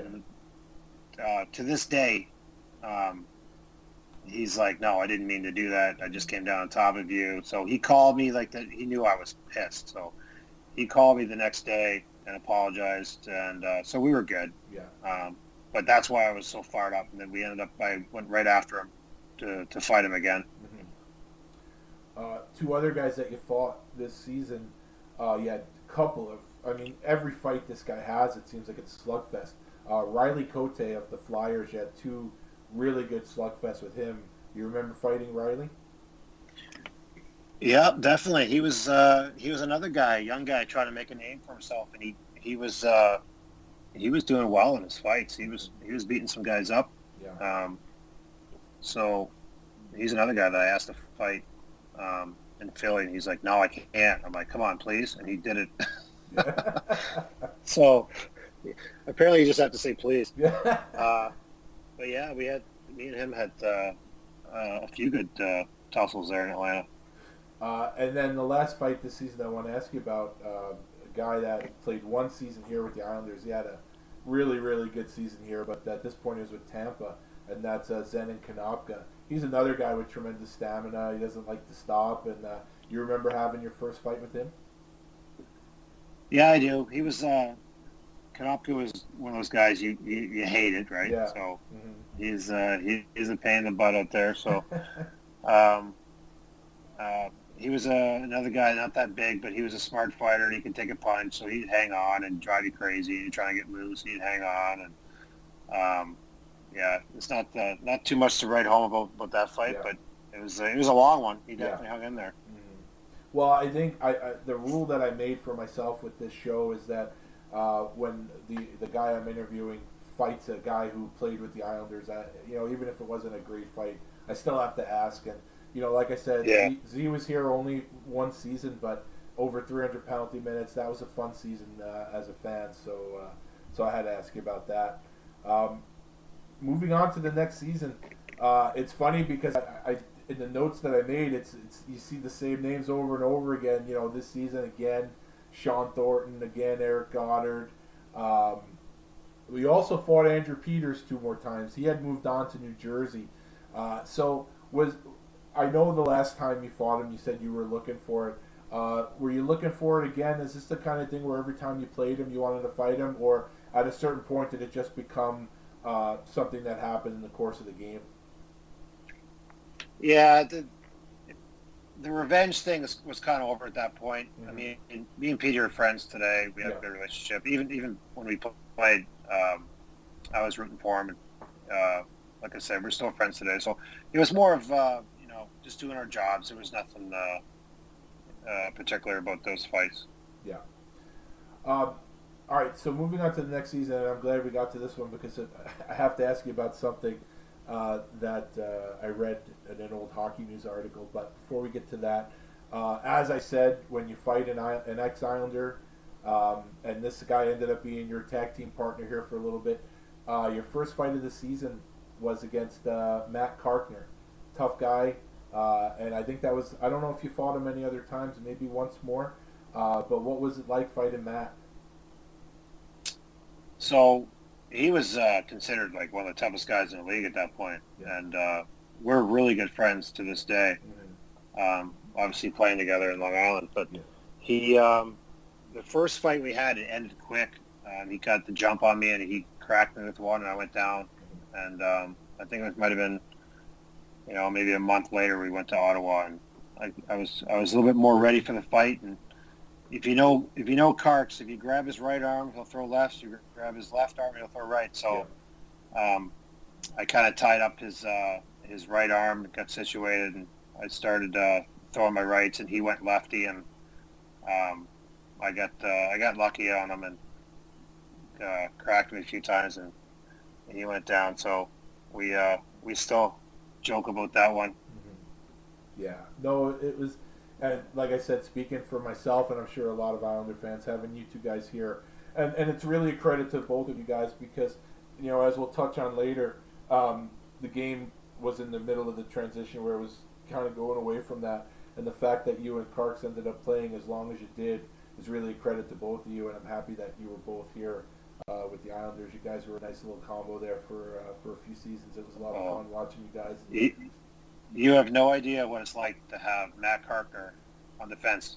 Yeah, That's just Mhm. as the other heavyweight on the team. Yeah. I mean, it's just such a good feeling, and uh, what a great teammate uh, he was. Good friend to this day. He's uh, he was as tough as they can, man. He had, Oh, yeah.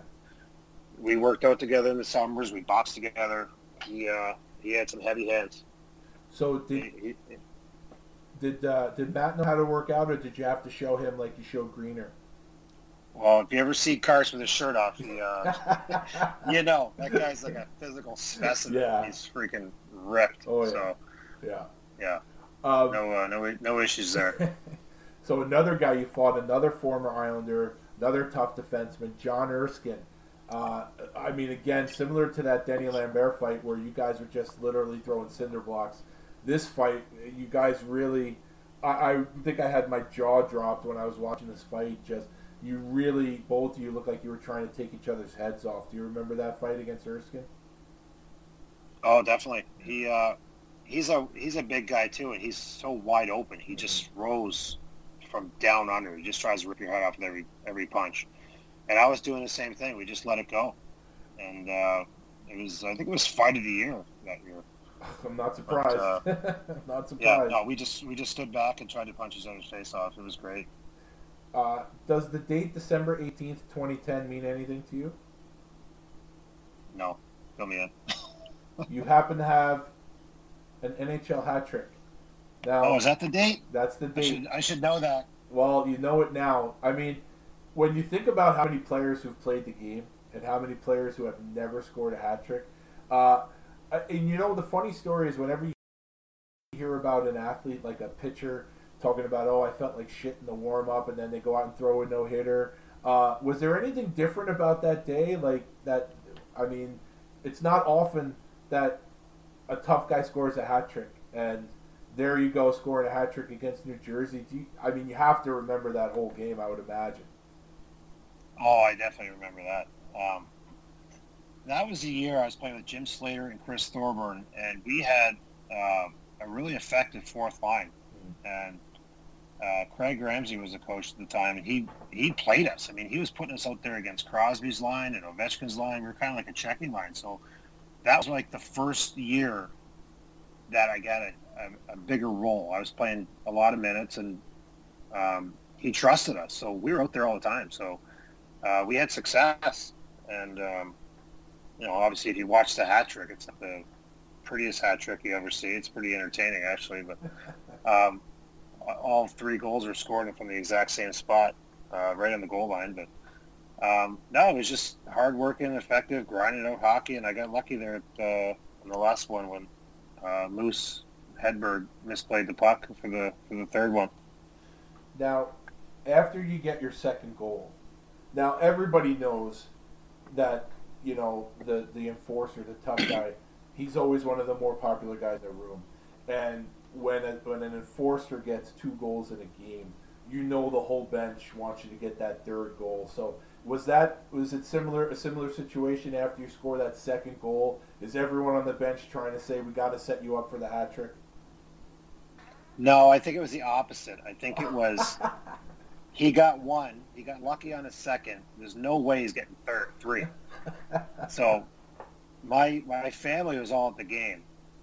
Um, I think uh, my wife and my two older kids were at the game, and after I scored my first goal, she would always take the kids home early because they were little, right?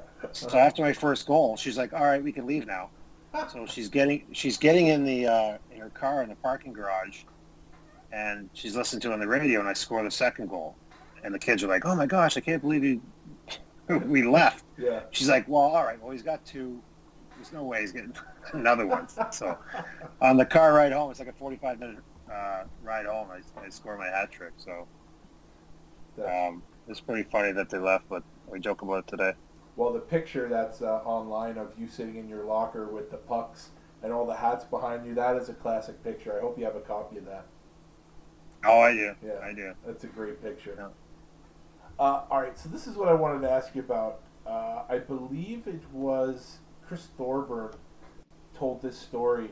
It's about a game called Stupid Monkey, and uh, Stupid money. oh, Stupid Money, right? Yep, Stupid Money, and he referenced a dinner one night at a Philadelphia steakhouse. Do you know the story that he was talking about?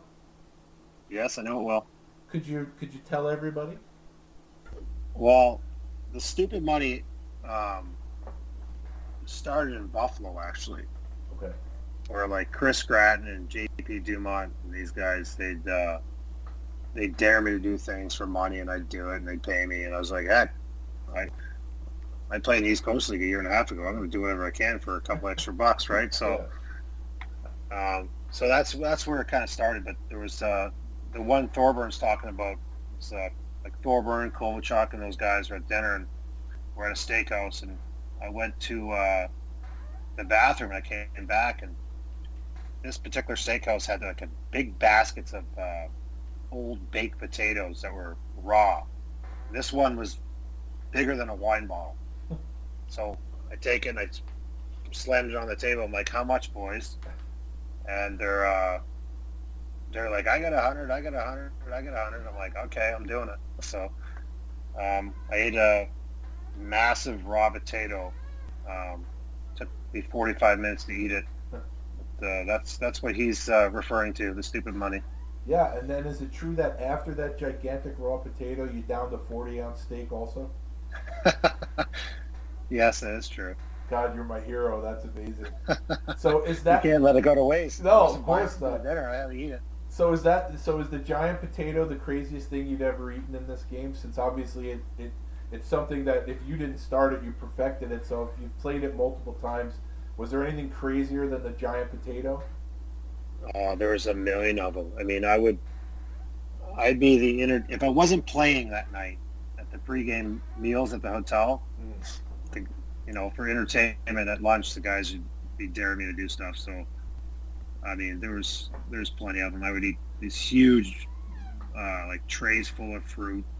Um, not a big deal to eat fruit, but it was a lot of it. It took Yeah. me a long time. They'd all they'd all chip in or like eating 18, 18 hard-boiled eggs in 10, 10 minutes, like stuff like that. They were just even the coaches were watching. They were laughing. You know, you, it, you know, it's a long season, so Yeah. you know, if I'm not playing that night and I can uh, entertain the boys and take their mind off the game a little bit and relax them and make a couple extra bucks, it was worth it. That's tremendous. That's unbelievable. Yeah, So- but that was that was like every other day. I mean, Yeah. got to a point where got to a point where I had to stop. so so similar to when you, you fight all the Thrashers and then you end up fighting, uh, you end up signing with Atlanta. Excuse me. Uh, you scored a hat trick against New Jersey, and then uh, well, do you think Jersey signed you to be a power forward, or how'd you end up signing with them? Uh, well, my first meeting with Lou, he made that sure uh, to be known that we're not signing you for, because you're a goal scorer. that sounds like Lou. That was his first sentence out of his mouth. Yeah. Uh, no, it just uh, you know what? I had a good game against them. Uh, I always played well against Jersey. I always fought their tough guys, and uh, Lou flew me in for uh, a meeting to uh, to interview me to see if he wanted to sign me, and I had a two year uh, two year contract after the after the meeting with him. Um, obviously, Lou is uh, a guy that loves his uh, physical players, and uh, I fit in. And then um, ended up only playing one season there and getting. Uh, they bought me out the next year, and that's how I ended up in Long Island.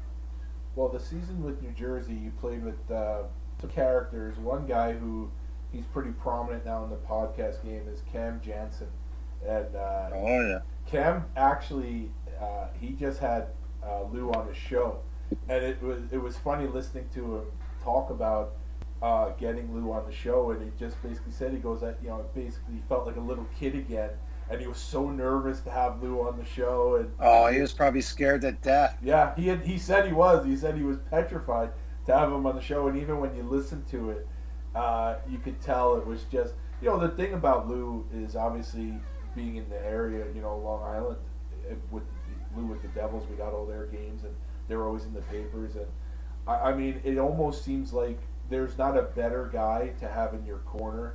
Like if Lou loves you, that's a guy to have love you because he just seems like he looks out for you and takes care of you. I mean, yeah, you said it to a T. He's a he's an absolute loyal guy.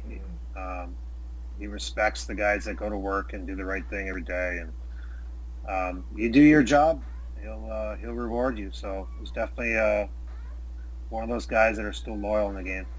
it's good because you know there's so many guys who can be tough on players, but they they do it in a certain way where there seems to be some animosity. And uh, to a man, every time I hear someone that played for Lou, they always say the same things. He was tough, but he was fair, and I knew he had my best interest in mind. And, and I mean, like I said, like we talk about with Hartley, where at least he was honest with you. I guess playing for a guy like Lamoriello, who he basically tells you like it is, he's tough but fair. There really isn't much more you can ask for.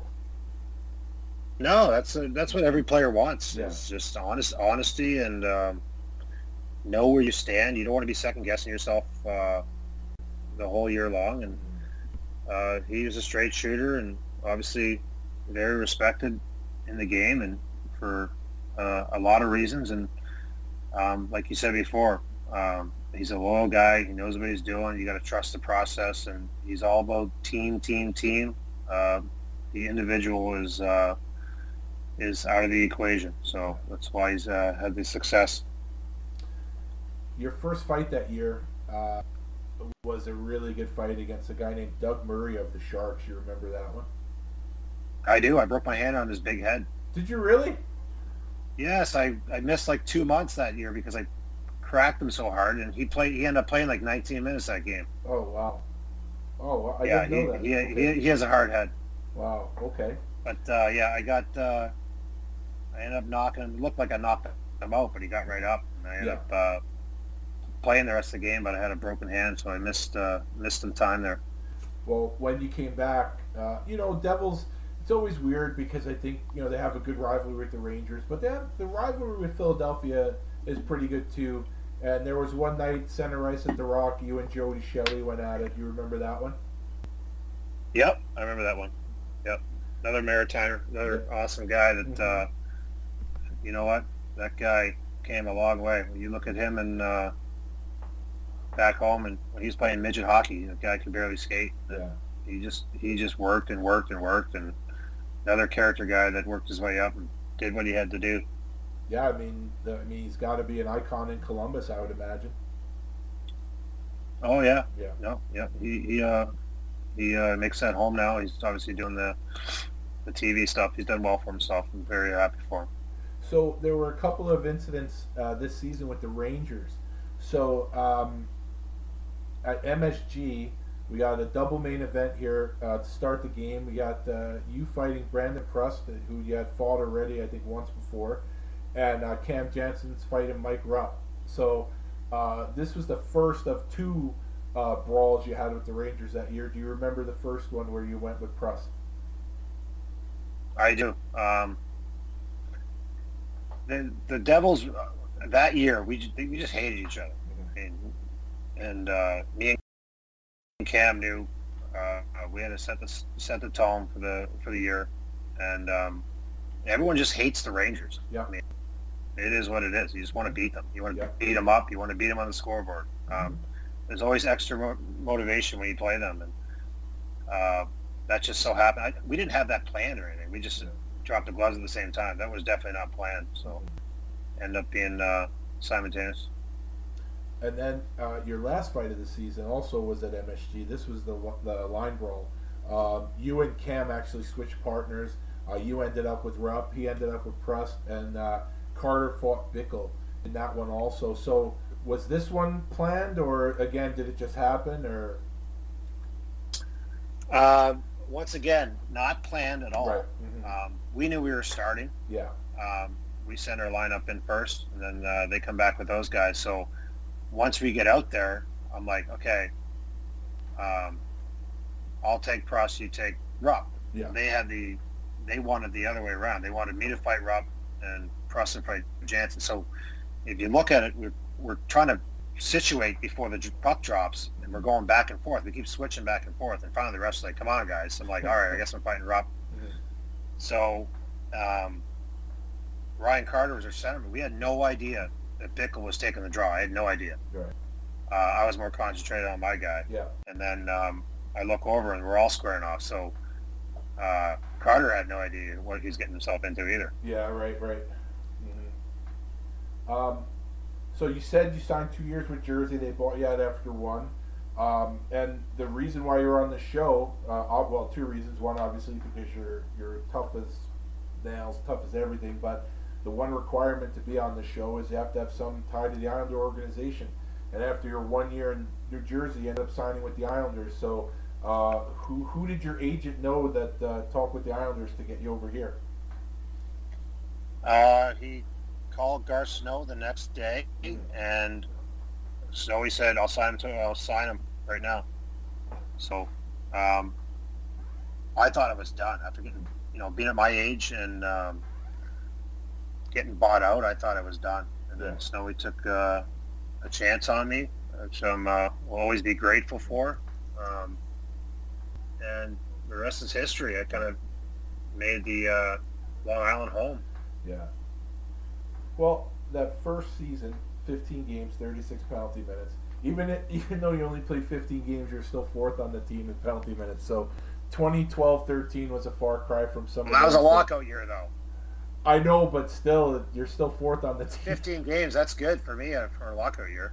Oh no, I'm not even talking about. I'm not even talking about the games. I'm talking about the fact that with only 36 minutes, you were still fourth on the team, and just how the game, Oh, yeah. how the game had changed from when you first started, where you could get 36 minutes in a game, and now you're getting it Yeah. in 15 games. But uh, but you played 15 games. You had four fights.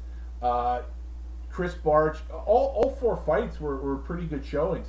Uh, Krys Barch of New Jersey, uh, you fought Asham. Again, he's wearing the bad guy colors now with the Rangers. Uh, George Parros, uh, at Florida, obviously, we will talk about the Montreal fight, but he was in Florida at the time. And another good scrap of Colton Orr. So uh, you made all your fights count that year, that's for sure. Yeah, I did. Well, the Barch, the Barch one was they signed him after they bought me out, so I was coming after him for sure. Okay. Um, um, so that was kind of like a, you know, trying to make a statement there. Um, but uh, yeah, and ran into Big George down in Florida. Ended up doing pretty well against him. I think he might have hurt his shoulder in that fight. I think he went down uh, awkwardly there, but he was uh, he was a tough guy. And then obviously me and Colton Orr just uh, besides that first fight we had, every everyone was a you know punch in the face contest. Yeah. Mm. And and Asham, he just wanted to fight him because he's wearing that ugly uniform, I guess, right? yeah. Well, no, Ash is just the guy that's a gamer, Oh, and you know what? You don't have to ask him twice; he'll fight you. Yeah. You know, he doesn't. He doesn't care. He's No, crazy. But no. uh, um, I don't even know how that one started. Actually. Mhm. I don't remember. But now, um, so that year it was pretty much you and, and Matt Carkner. Matt Martin was there. Um, next season, it was you and Carks again. Matt Martin's still there. There were uh, Brett Gallant had uh, had signed with the team, and uh, obviously I think he was signed to to play in Bridgeport, but he did play a few games with uh, with the Islanders. And uh, Justin Johnson, uh, actually, I think he's. I think everyone will remember him for the uh, the John Scott KO. Uh, Yeah. Yeah. Even though John John Scott, I think, says he only lost one fight in his career, he doesn't count that one. I don't know why, but uh, if I'm not mistaken, I don't know. But uh, but that was a good scrap. So uh, you definitely weren't alone uh, that year, and like I said, you and Carkner are always a great tag team. But that was um, that was the uh, year that the best fourth line in hockey was assembled with uh, Marty and uh, Clutterbuck and Cizikas. So that was similar. I mean, for someone like yourself, you, you were on a similar line in Atlanta. Uh, what's your opinion on those guys and the, and the job that they do? I mean, they're the heart and soul of the uh, the team. If they're not if they're not going, they're not together. The team's not the same. Um, they can, you know, they can start every period. They can finish every period. They can play against the top lines or fourth lines. They just they know their role. They accept it, and they. Uh, it's it's really. I mean, the other two, Clutterbuck and uh, Martin, are the are the big bangers on on the on the wings. But if you watch Casey Cizikas, his uh, his motor just doesn't stop, and he, yeah. he he really is the heart and soul of the team. He drives the engine. Um, can't say enough about all three of those guys. Um, I'm currently doing a project for the show where I want to come up with like the ultimate top ten for the Islanders, and I figured the easiest way to do that, and probably the more fun way for myself, is I'm going position by position, coming up with a top ten at position. And while I'm doing my research, what I, I didn't know, and it's crazy, but Matt Martin actually has the fourth most fighting majors in the history of the team. I didn't know that, and I, I learned that when I was doing my research. So I, you know, for a guy, and and Marty's a guy that can play. I mean, he could play, take a regular shift, but if you think about the history of the Islanders, he actually has the fourth most fighting majors with with the organization. Yeah, Marty. Marty's been there a long time. Yeah, yeah, and, yeah. and, and so. yeah, he's been there a long time. He does his job. Um, he's uh, he can play a regular shift. He can chip in. He's uh, very responsible defensively. Um, all the, the, word for all three of those guys is you know they're reliable, right? So you know what you're going to get from every shift in, shift out. Uh, that season, you had two pretty good fights with Jay Rosehill, who was with the Flyers at the time. Do you remember those fights? Yeah, I do. Um, ended up doing really well in the first one, and um, he kind of was looking for the second one, and, and um, it was a toe-to-toe fight. Ended up slipping at the end, falling down, and kind of bugged me a little bit because he pumped his hands up like yeah. he beat me up or something. But uh, it's all good. But yeah, yeah he was uh, he's another guy that uh, was a, a, tricky guy. He yeah. Uh, threw both hands. He's uh, he's a gamer too. So this season was the season where you had the rematch with uh, George Parros that worked out very well in your favor. probably, I guess, the signature fight you had with the Islanders. you remember the whole sequence of events in the fight with George in the rematch?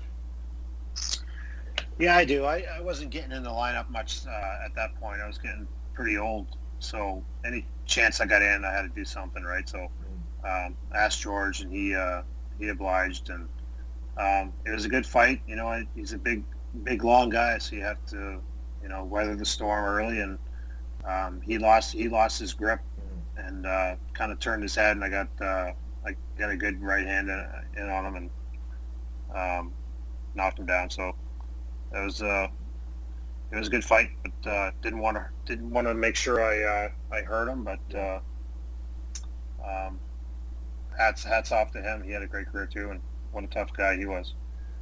So when you think back to early parts of your career playing in some of those East Coast League arenas, um, and and you're working with the NHL, do you ever think you find yourself playing on the ice at Yankee Stadium? Now you didn't play in the game but you did you practiced on it. What what was that experience like? Because obviously it's the biggest place you've ever played in.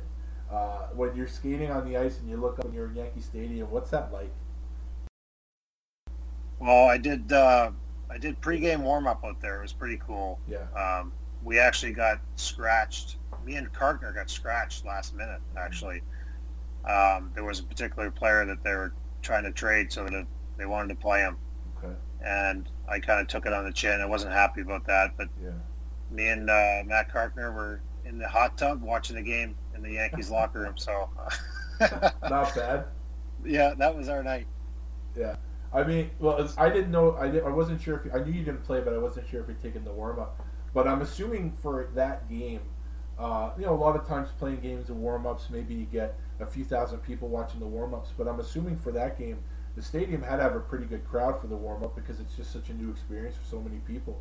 So you're taking the warm up and you're looking around Yankee Stadium. That had to not it had to be pretty intense, I would think. I mean, yeah, it was obviously those outdoor games. Yankee Stadium was the next level. So um, I kind of knew I was getting scratched that game, so I wasn't too gung ho about it. But you know, looking around, the size, the fans, uh, it was a great, great experience. Nonetheless, a great atmosphere. So now we get to the part of the interview that I really want. I mean, obviously, I wanted to ask you about all this stuff, but there's uh, definitely something I wanted to ask you about. Um, in the playoffs that season, there was an incident with Washington where uh, Tom Wilson basically cheap shotted uh, Lubomir Visnovsky, uh, ran him headfirst into the boards, ended his career.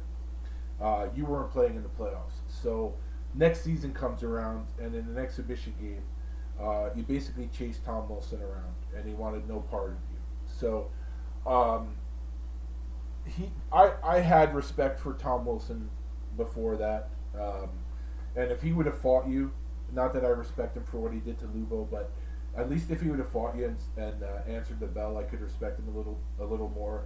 Uh, for myself, I don't respect him at all, uh, and I'm not saying fighting you is a great thing to do either, because obviously I don't want to fight you, but it's part of the gig. And if you're going to end someone's career when it's time to answer the bell, you have to answer the bell. And um, you know, he didn't want to fight you. He, he, I think Scotty Mayfield went after him. He, he declined that too.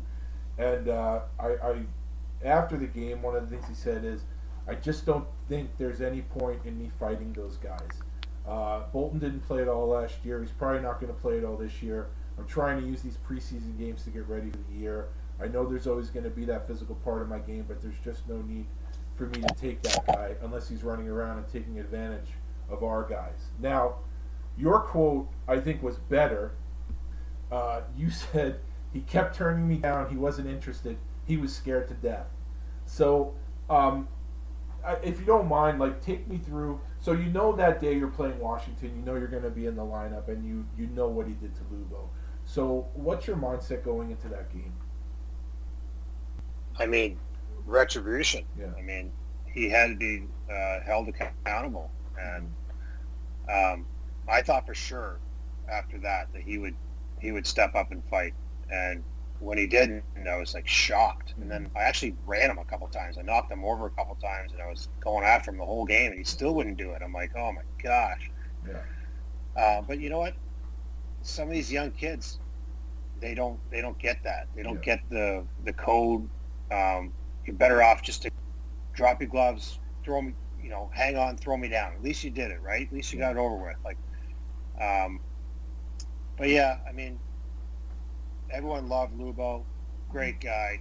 To see him get injured like that and see him taking liberties and, and not answering the bell was definitely uh, definitely uh, got heated, and we definitely uh, were ticked off at uh, Wilson. And you know, I had to do my job. I wanted to go out and uh, settle the score, and it's unfortunate he wouldn't do it, but um, I wanted to let him know, and uh, it is what it is.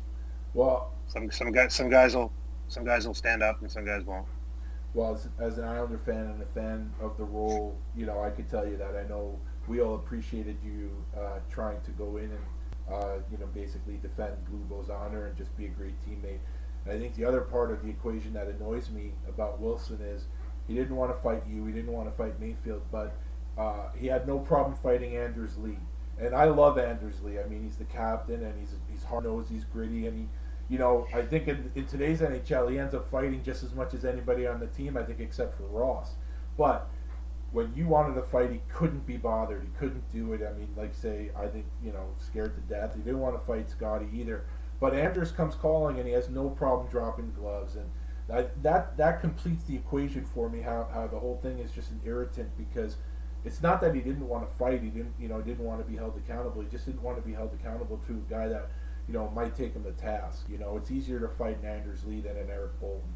And I mean, everybody knows that, but uh, you know, like I say, it's not like like guys that when you were coming up, you knew you, would have to answer the bell at certain points, and you couldn't, you didn't pick or choose who you fought. You know, you couldn't go, well, I'm not going to fight the heavyweight. I'm going to fight the fifth toughest guy on the team. And uh, like you say, I think a lot of the younger guys they don't get it, and I think that's part of the reason why I don't respect him at all, and it's part of the reason why I love Ross Johnston to death. I think he, you know, in a new school game, I think he plays old school style.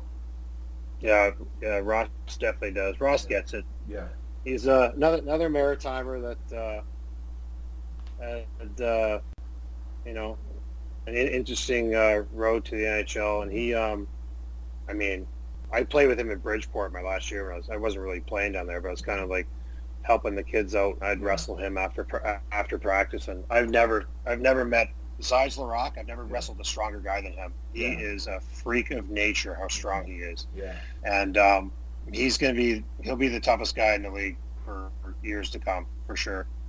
The guy's well, an absolute monster. And, and just to you know speak a bit on that, so you know everybody knows it's not like it used to be. There's only a handful of guys in the league that can kind of even make that claim. I think the guy that everyone kind of agrees on right now, that's the top dog, is Ryan Reaves And what did Ross Johnston do the first? I mean, first time they played this past season in, at the Coliseum, Johnston's challenging him, challenging him, and Reaves yep. just like who are you, whatever. And then right away in the game in Vegas, they square off and they go. I mean, for someone like myself, like I hope Ross plays here ten years. Like I love that kid. I'm I'm so pumped that he's here, and but I'm also pumped that he actually gets it. Well, I think Ross gets it. I think Reaves gets it. I don't think a guy like Wilson gets it. And I just, you know, I feel so fortunate. Islanders always seem to come through with keeping a tough guy or two on the roster, and you know, like my yeah. big my biggest fear right now is that Ross gets picked up by Seattle. I, I hope that doesn't happen, but uh, that's what I'm afraid of. But uh, I'm I'm usually wrong, so hopefully I'm wrong on this one too. Well, Ross has had some uh, some good mentors too. He's had yeah. Carkner in Bridgeport. He's had Brent Thompson in Bridgeport. Yeah. He had, he's had me. He's had Eric Cairns' uh, player development. Yeah. And you know what? For if he doesn't do that, he's not going to play in the NHL. Mm-hmm. I mean, the guy's a good hockey player. Yeah. He actually has good hands. He's responsible. He's good defensively. He uh, he actually can play the game. Yeah. Um, but what separates him from the next guy is how tough he is and yeah. uh, how intimidating he is. And so um, once he realized, okay, I got to do this uh, once in a while. I got to be that guy. He can contribute in all areas of the game. He can he can put the odd goal in. He's got uh, he's great coming out of his zone, getting pucks off the wall and making plays. And I tell you what, the guy can play hockey. He's just a big boy that can fight too. So, how did the, the next season, where he ended up playing six games? Um, I mean, at the beginning of the season, did you end up talking with with the coaches or whatever and? Did they basically tell you, look, you're not going to play that much? But you know, listen, I, I think it really speaks a lot to your character and and the player that you are. You know, not just on the ice, but off the ice and in the room. That you were you stayed on and you didn't play a lot of games, but every year you were here. And like I said, I think that's a credit to to the char- your character. But did you did they basically talk to you before every season where you weren't going to play that much and basically let you know that?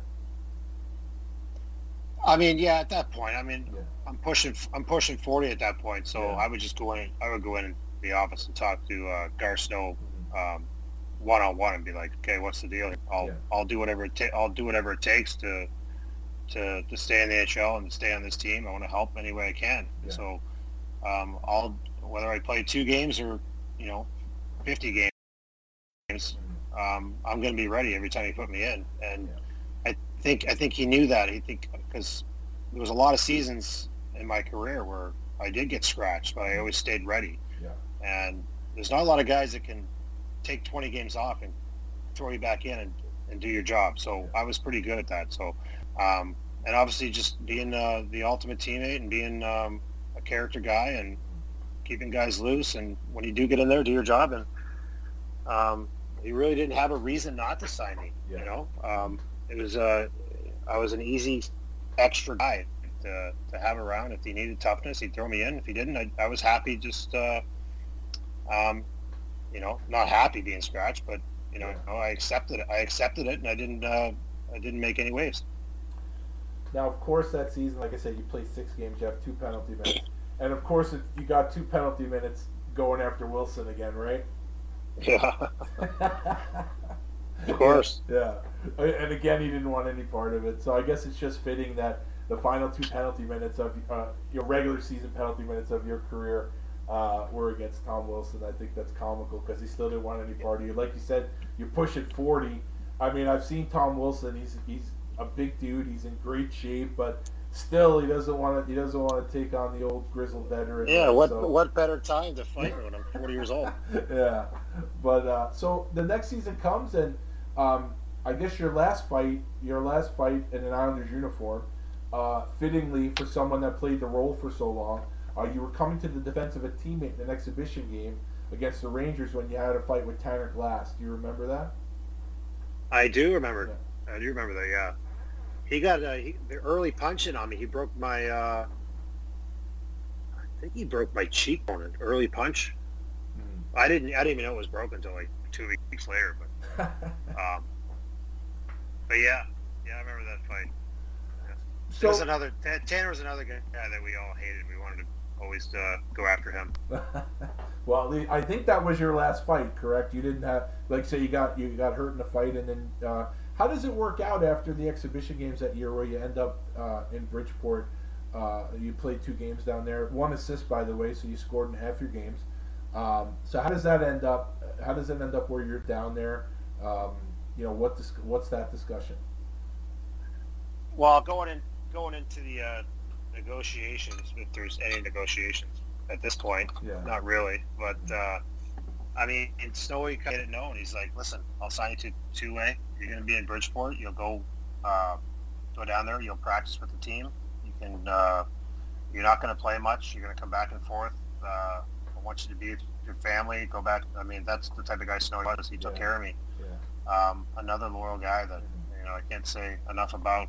And he was just like, go down there and uh, mentor the kids, practice with them, and stay ready. And if we ever need you, we'll call you up. But uh, if not, just kind of kind of like help coach kind of down there. So it was uh, it was it was a fun year. So um, that's the end of your playing career. So now, as you said, you just moved back to Buffalo. Before you went up to Buffalo, you were uh, coaching the the junior Islanders down here and I think you said you're going to take a similar role with the Junior Sabres. But are you still uh, are you still going to scout for the Islanders? Yes, okay. yes. Still working for the Islanders. Uh, we made the move from Long Island um, just because we had uh, uh my daughter's going to Bowling Green and. Um, kind of came to a head there financially for uh, living on Long Island. So, yeah, um, yeah still going to work for the Islanders, and uh, coaching uh, the boys up here in Buffalo. Nice, nice. So, uh, like I said, the first question I always ask everybody is who you were as a kid. Uh, the last question I ask everybody, uh, I know I do these long interviews; they're extensive. I ask you a lot of questions. Your memory is, is pretty impeccable there. Um, is there anything I didn't ask you that uh, that I should have, or that uh, that you want to say about your career? Um, I don't know. I'd, I'd, say going back to my childhood when I was really young, I actually was uh, the, the, kid that got picked on a little bit. So um, it wasn't until I probably uh, started fighting in hockey that I realized that uh, you know I can do it and stand up for myself. And um, it's a no, nobody would ever think that uh, knowing me now, but um, you know, at my young, younger teen years, I was uh, I was the guy that got picked on, but um, that's uh, that's how that that's all came about. But uh, no, just going over my career, you know, I'm obviously thankful to uh, all the different coaches I've had over the years, and starting in Buffalo and ending in Long Island it was uh, an amazing ride. I probably stayed in the NHL a lot longer than I should have, but um, you know, a message to the listeners was uh, just be a good teammate, good job, and shut your mouth and don't give them a reason to get rid of you. Really. And, and if you're in the hotel, don't tell them. What's that? I said if they're keeping you in the hotel, don't tell them. Just keep staying in the hotel. Don't let them know. Oh yeah, don't make any waves. Don't even let them know you're there.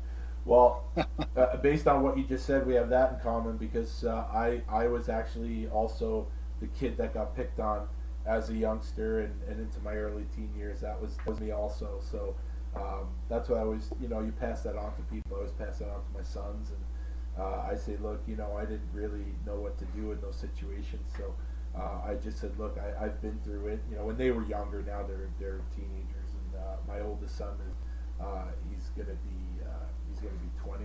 Um, but when they were younger, I said, look, you know, I don't want you to go through what I went through, so if something happens, I'm going to back you up. Don't start it, but finish it. And fortunately, I don't, I don't think they ever really went through anything too extended in that department. But hearing you talk about how you were one of the kids that got pushed around and bullied, it it, uh, it, it brought back some memories for me because I was the same way. And I guess at a certain age, you just decide it's not going to happen anymore. No, definitely. Yeah. Um, I'm uh, unfortunately uh, I have uh, my two boys are both uh, pure meatheads like myself right now, so they they've got no issues in that category. Well, uh, I'm glad for that. But uh, yeah, you obviously got to stand up for yourself at some point, and there's no looking back after that. Yeah, well, listen, Eric, I, have kept you for uh, over two and a half hours. I am uh, I'm grateful for the time and uh, I, I can't thank you enough. And, and uh, uh, thank you for the opportunity to uh, let me talk about your career and bring it to the people. And uh, thanks for as- answering all my questions. I, I, really appreciate you joining me tonight. Oh, I appreciate you having me on, and um, go Islanders. Yeah. All right, Eric. Have a great night, okay? And good luck up uh, back up there in Buffalo. All right. Thank you. Have a good night. All right. You too. Take care. Bye bye. bye now. Eric Boulton is someone that I wanted to interview since the day I started this podcast. Uh, you know that uh, the incident with Tom Wilson and Visnovsky is something that I've talked about probably ad nauseum, unless you're an Islanders fan. But it is something that I feel very passionate about. I'm very passionate about the enforcer role and uh, the fact that Tom Wilson declined Eric Boulton on numerous occasions, but decided to fight Anders Lee.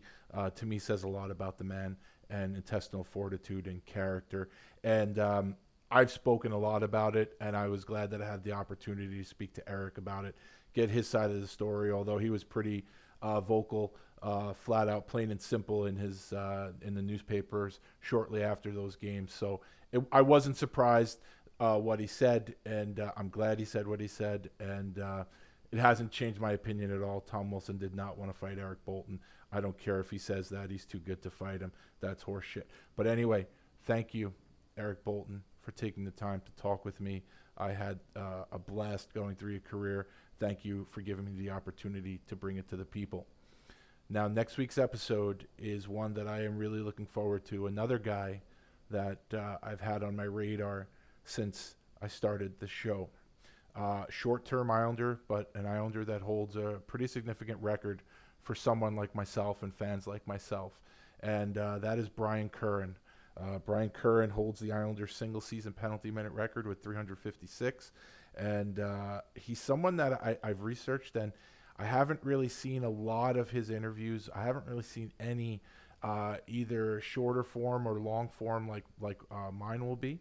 Uh, but I really can't wait to to dive into the uh, interview with uh, the Colonel because first and foremost, he will be the guy that his career started earlier than most of.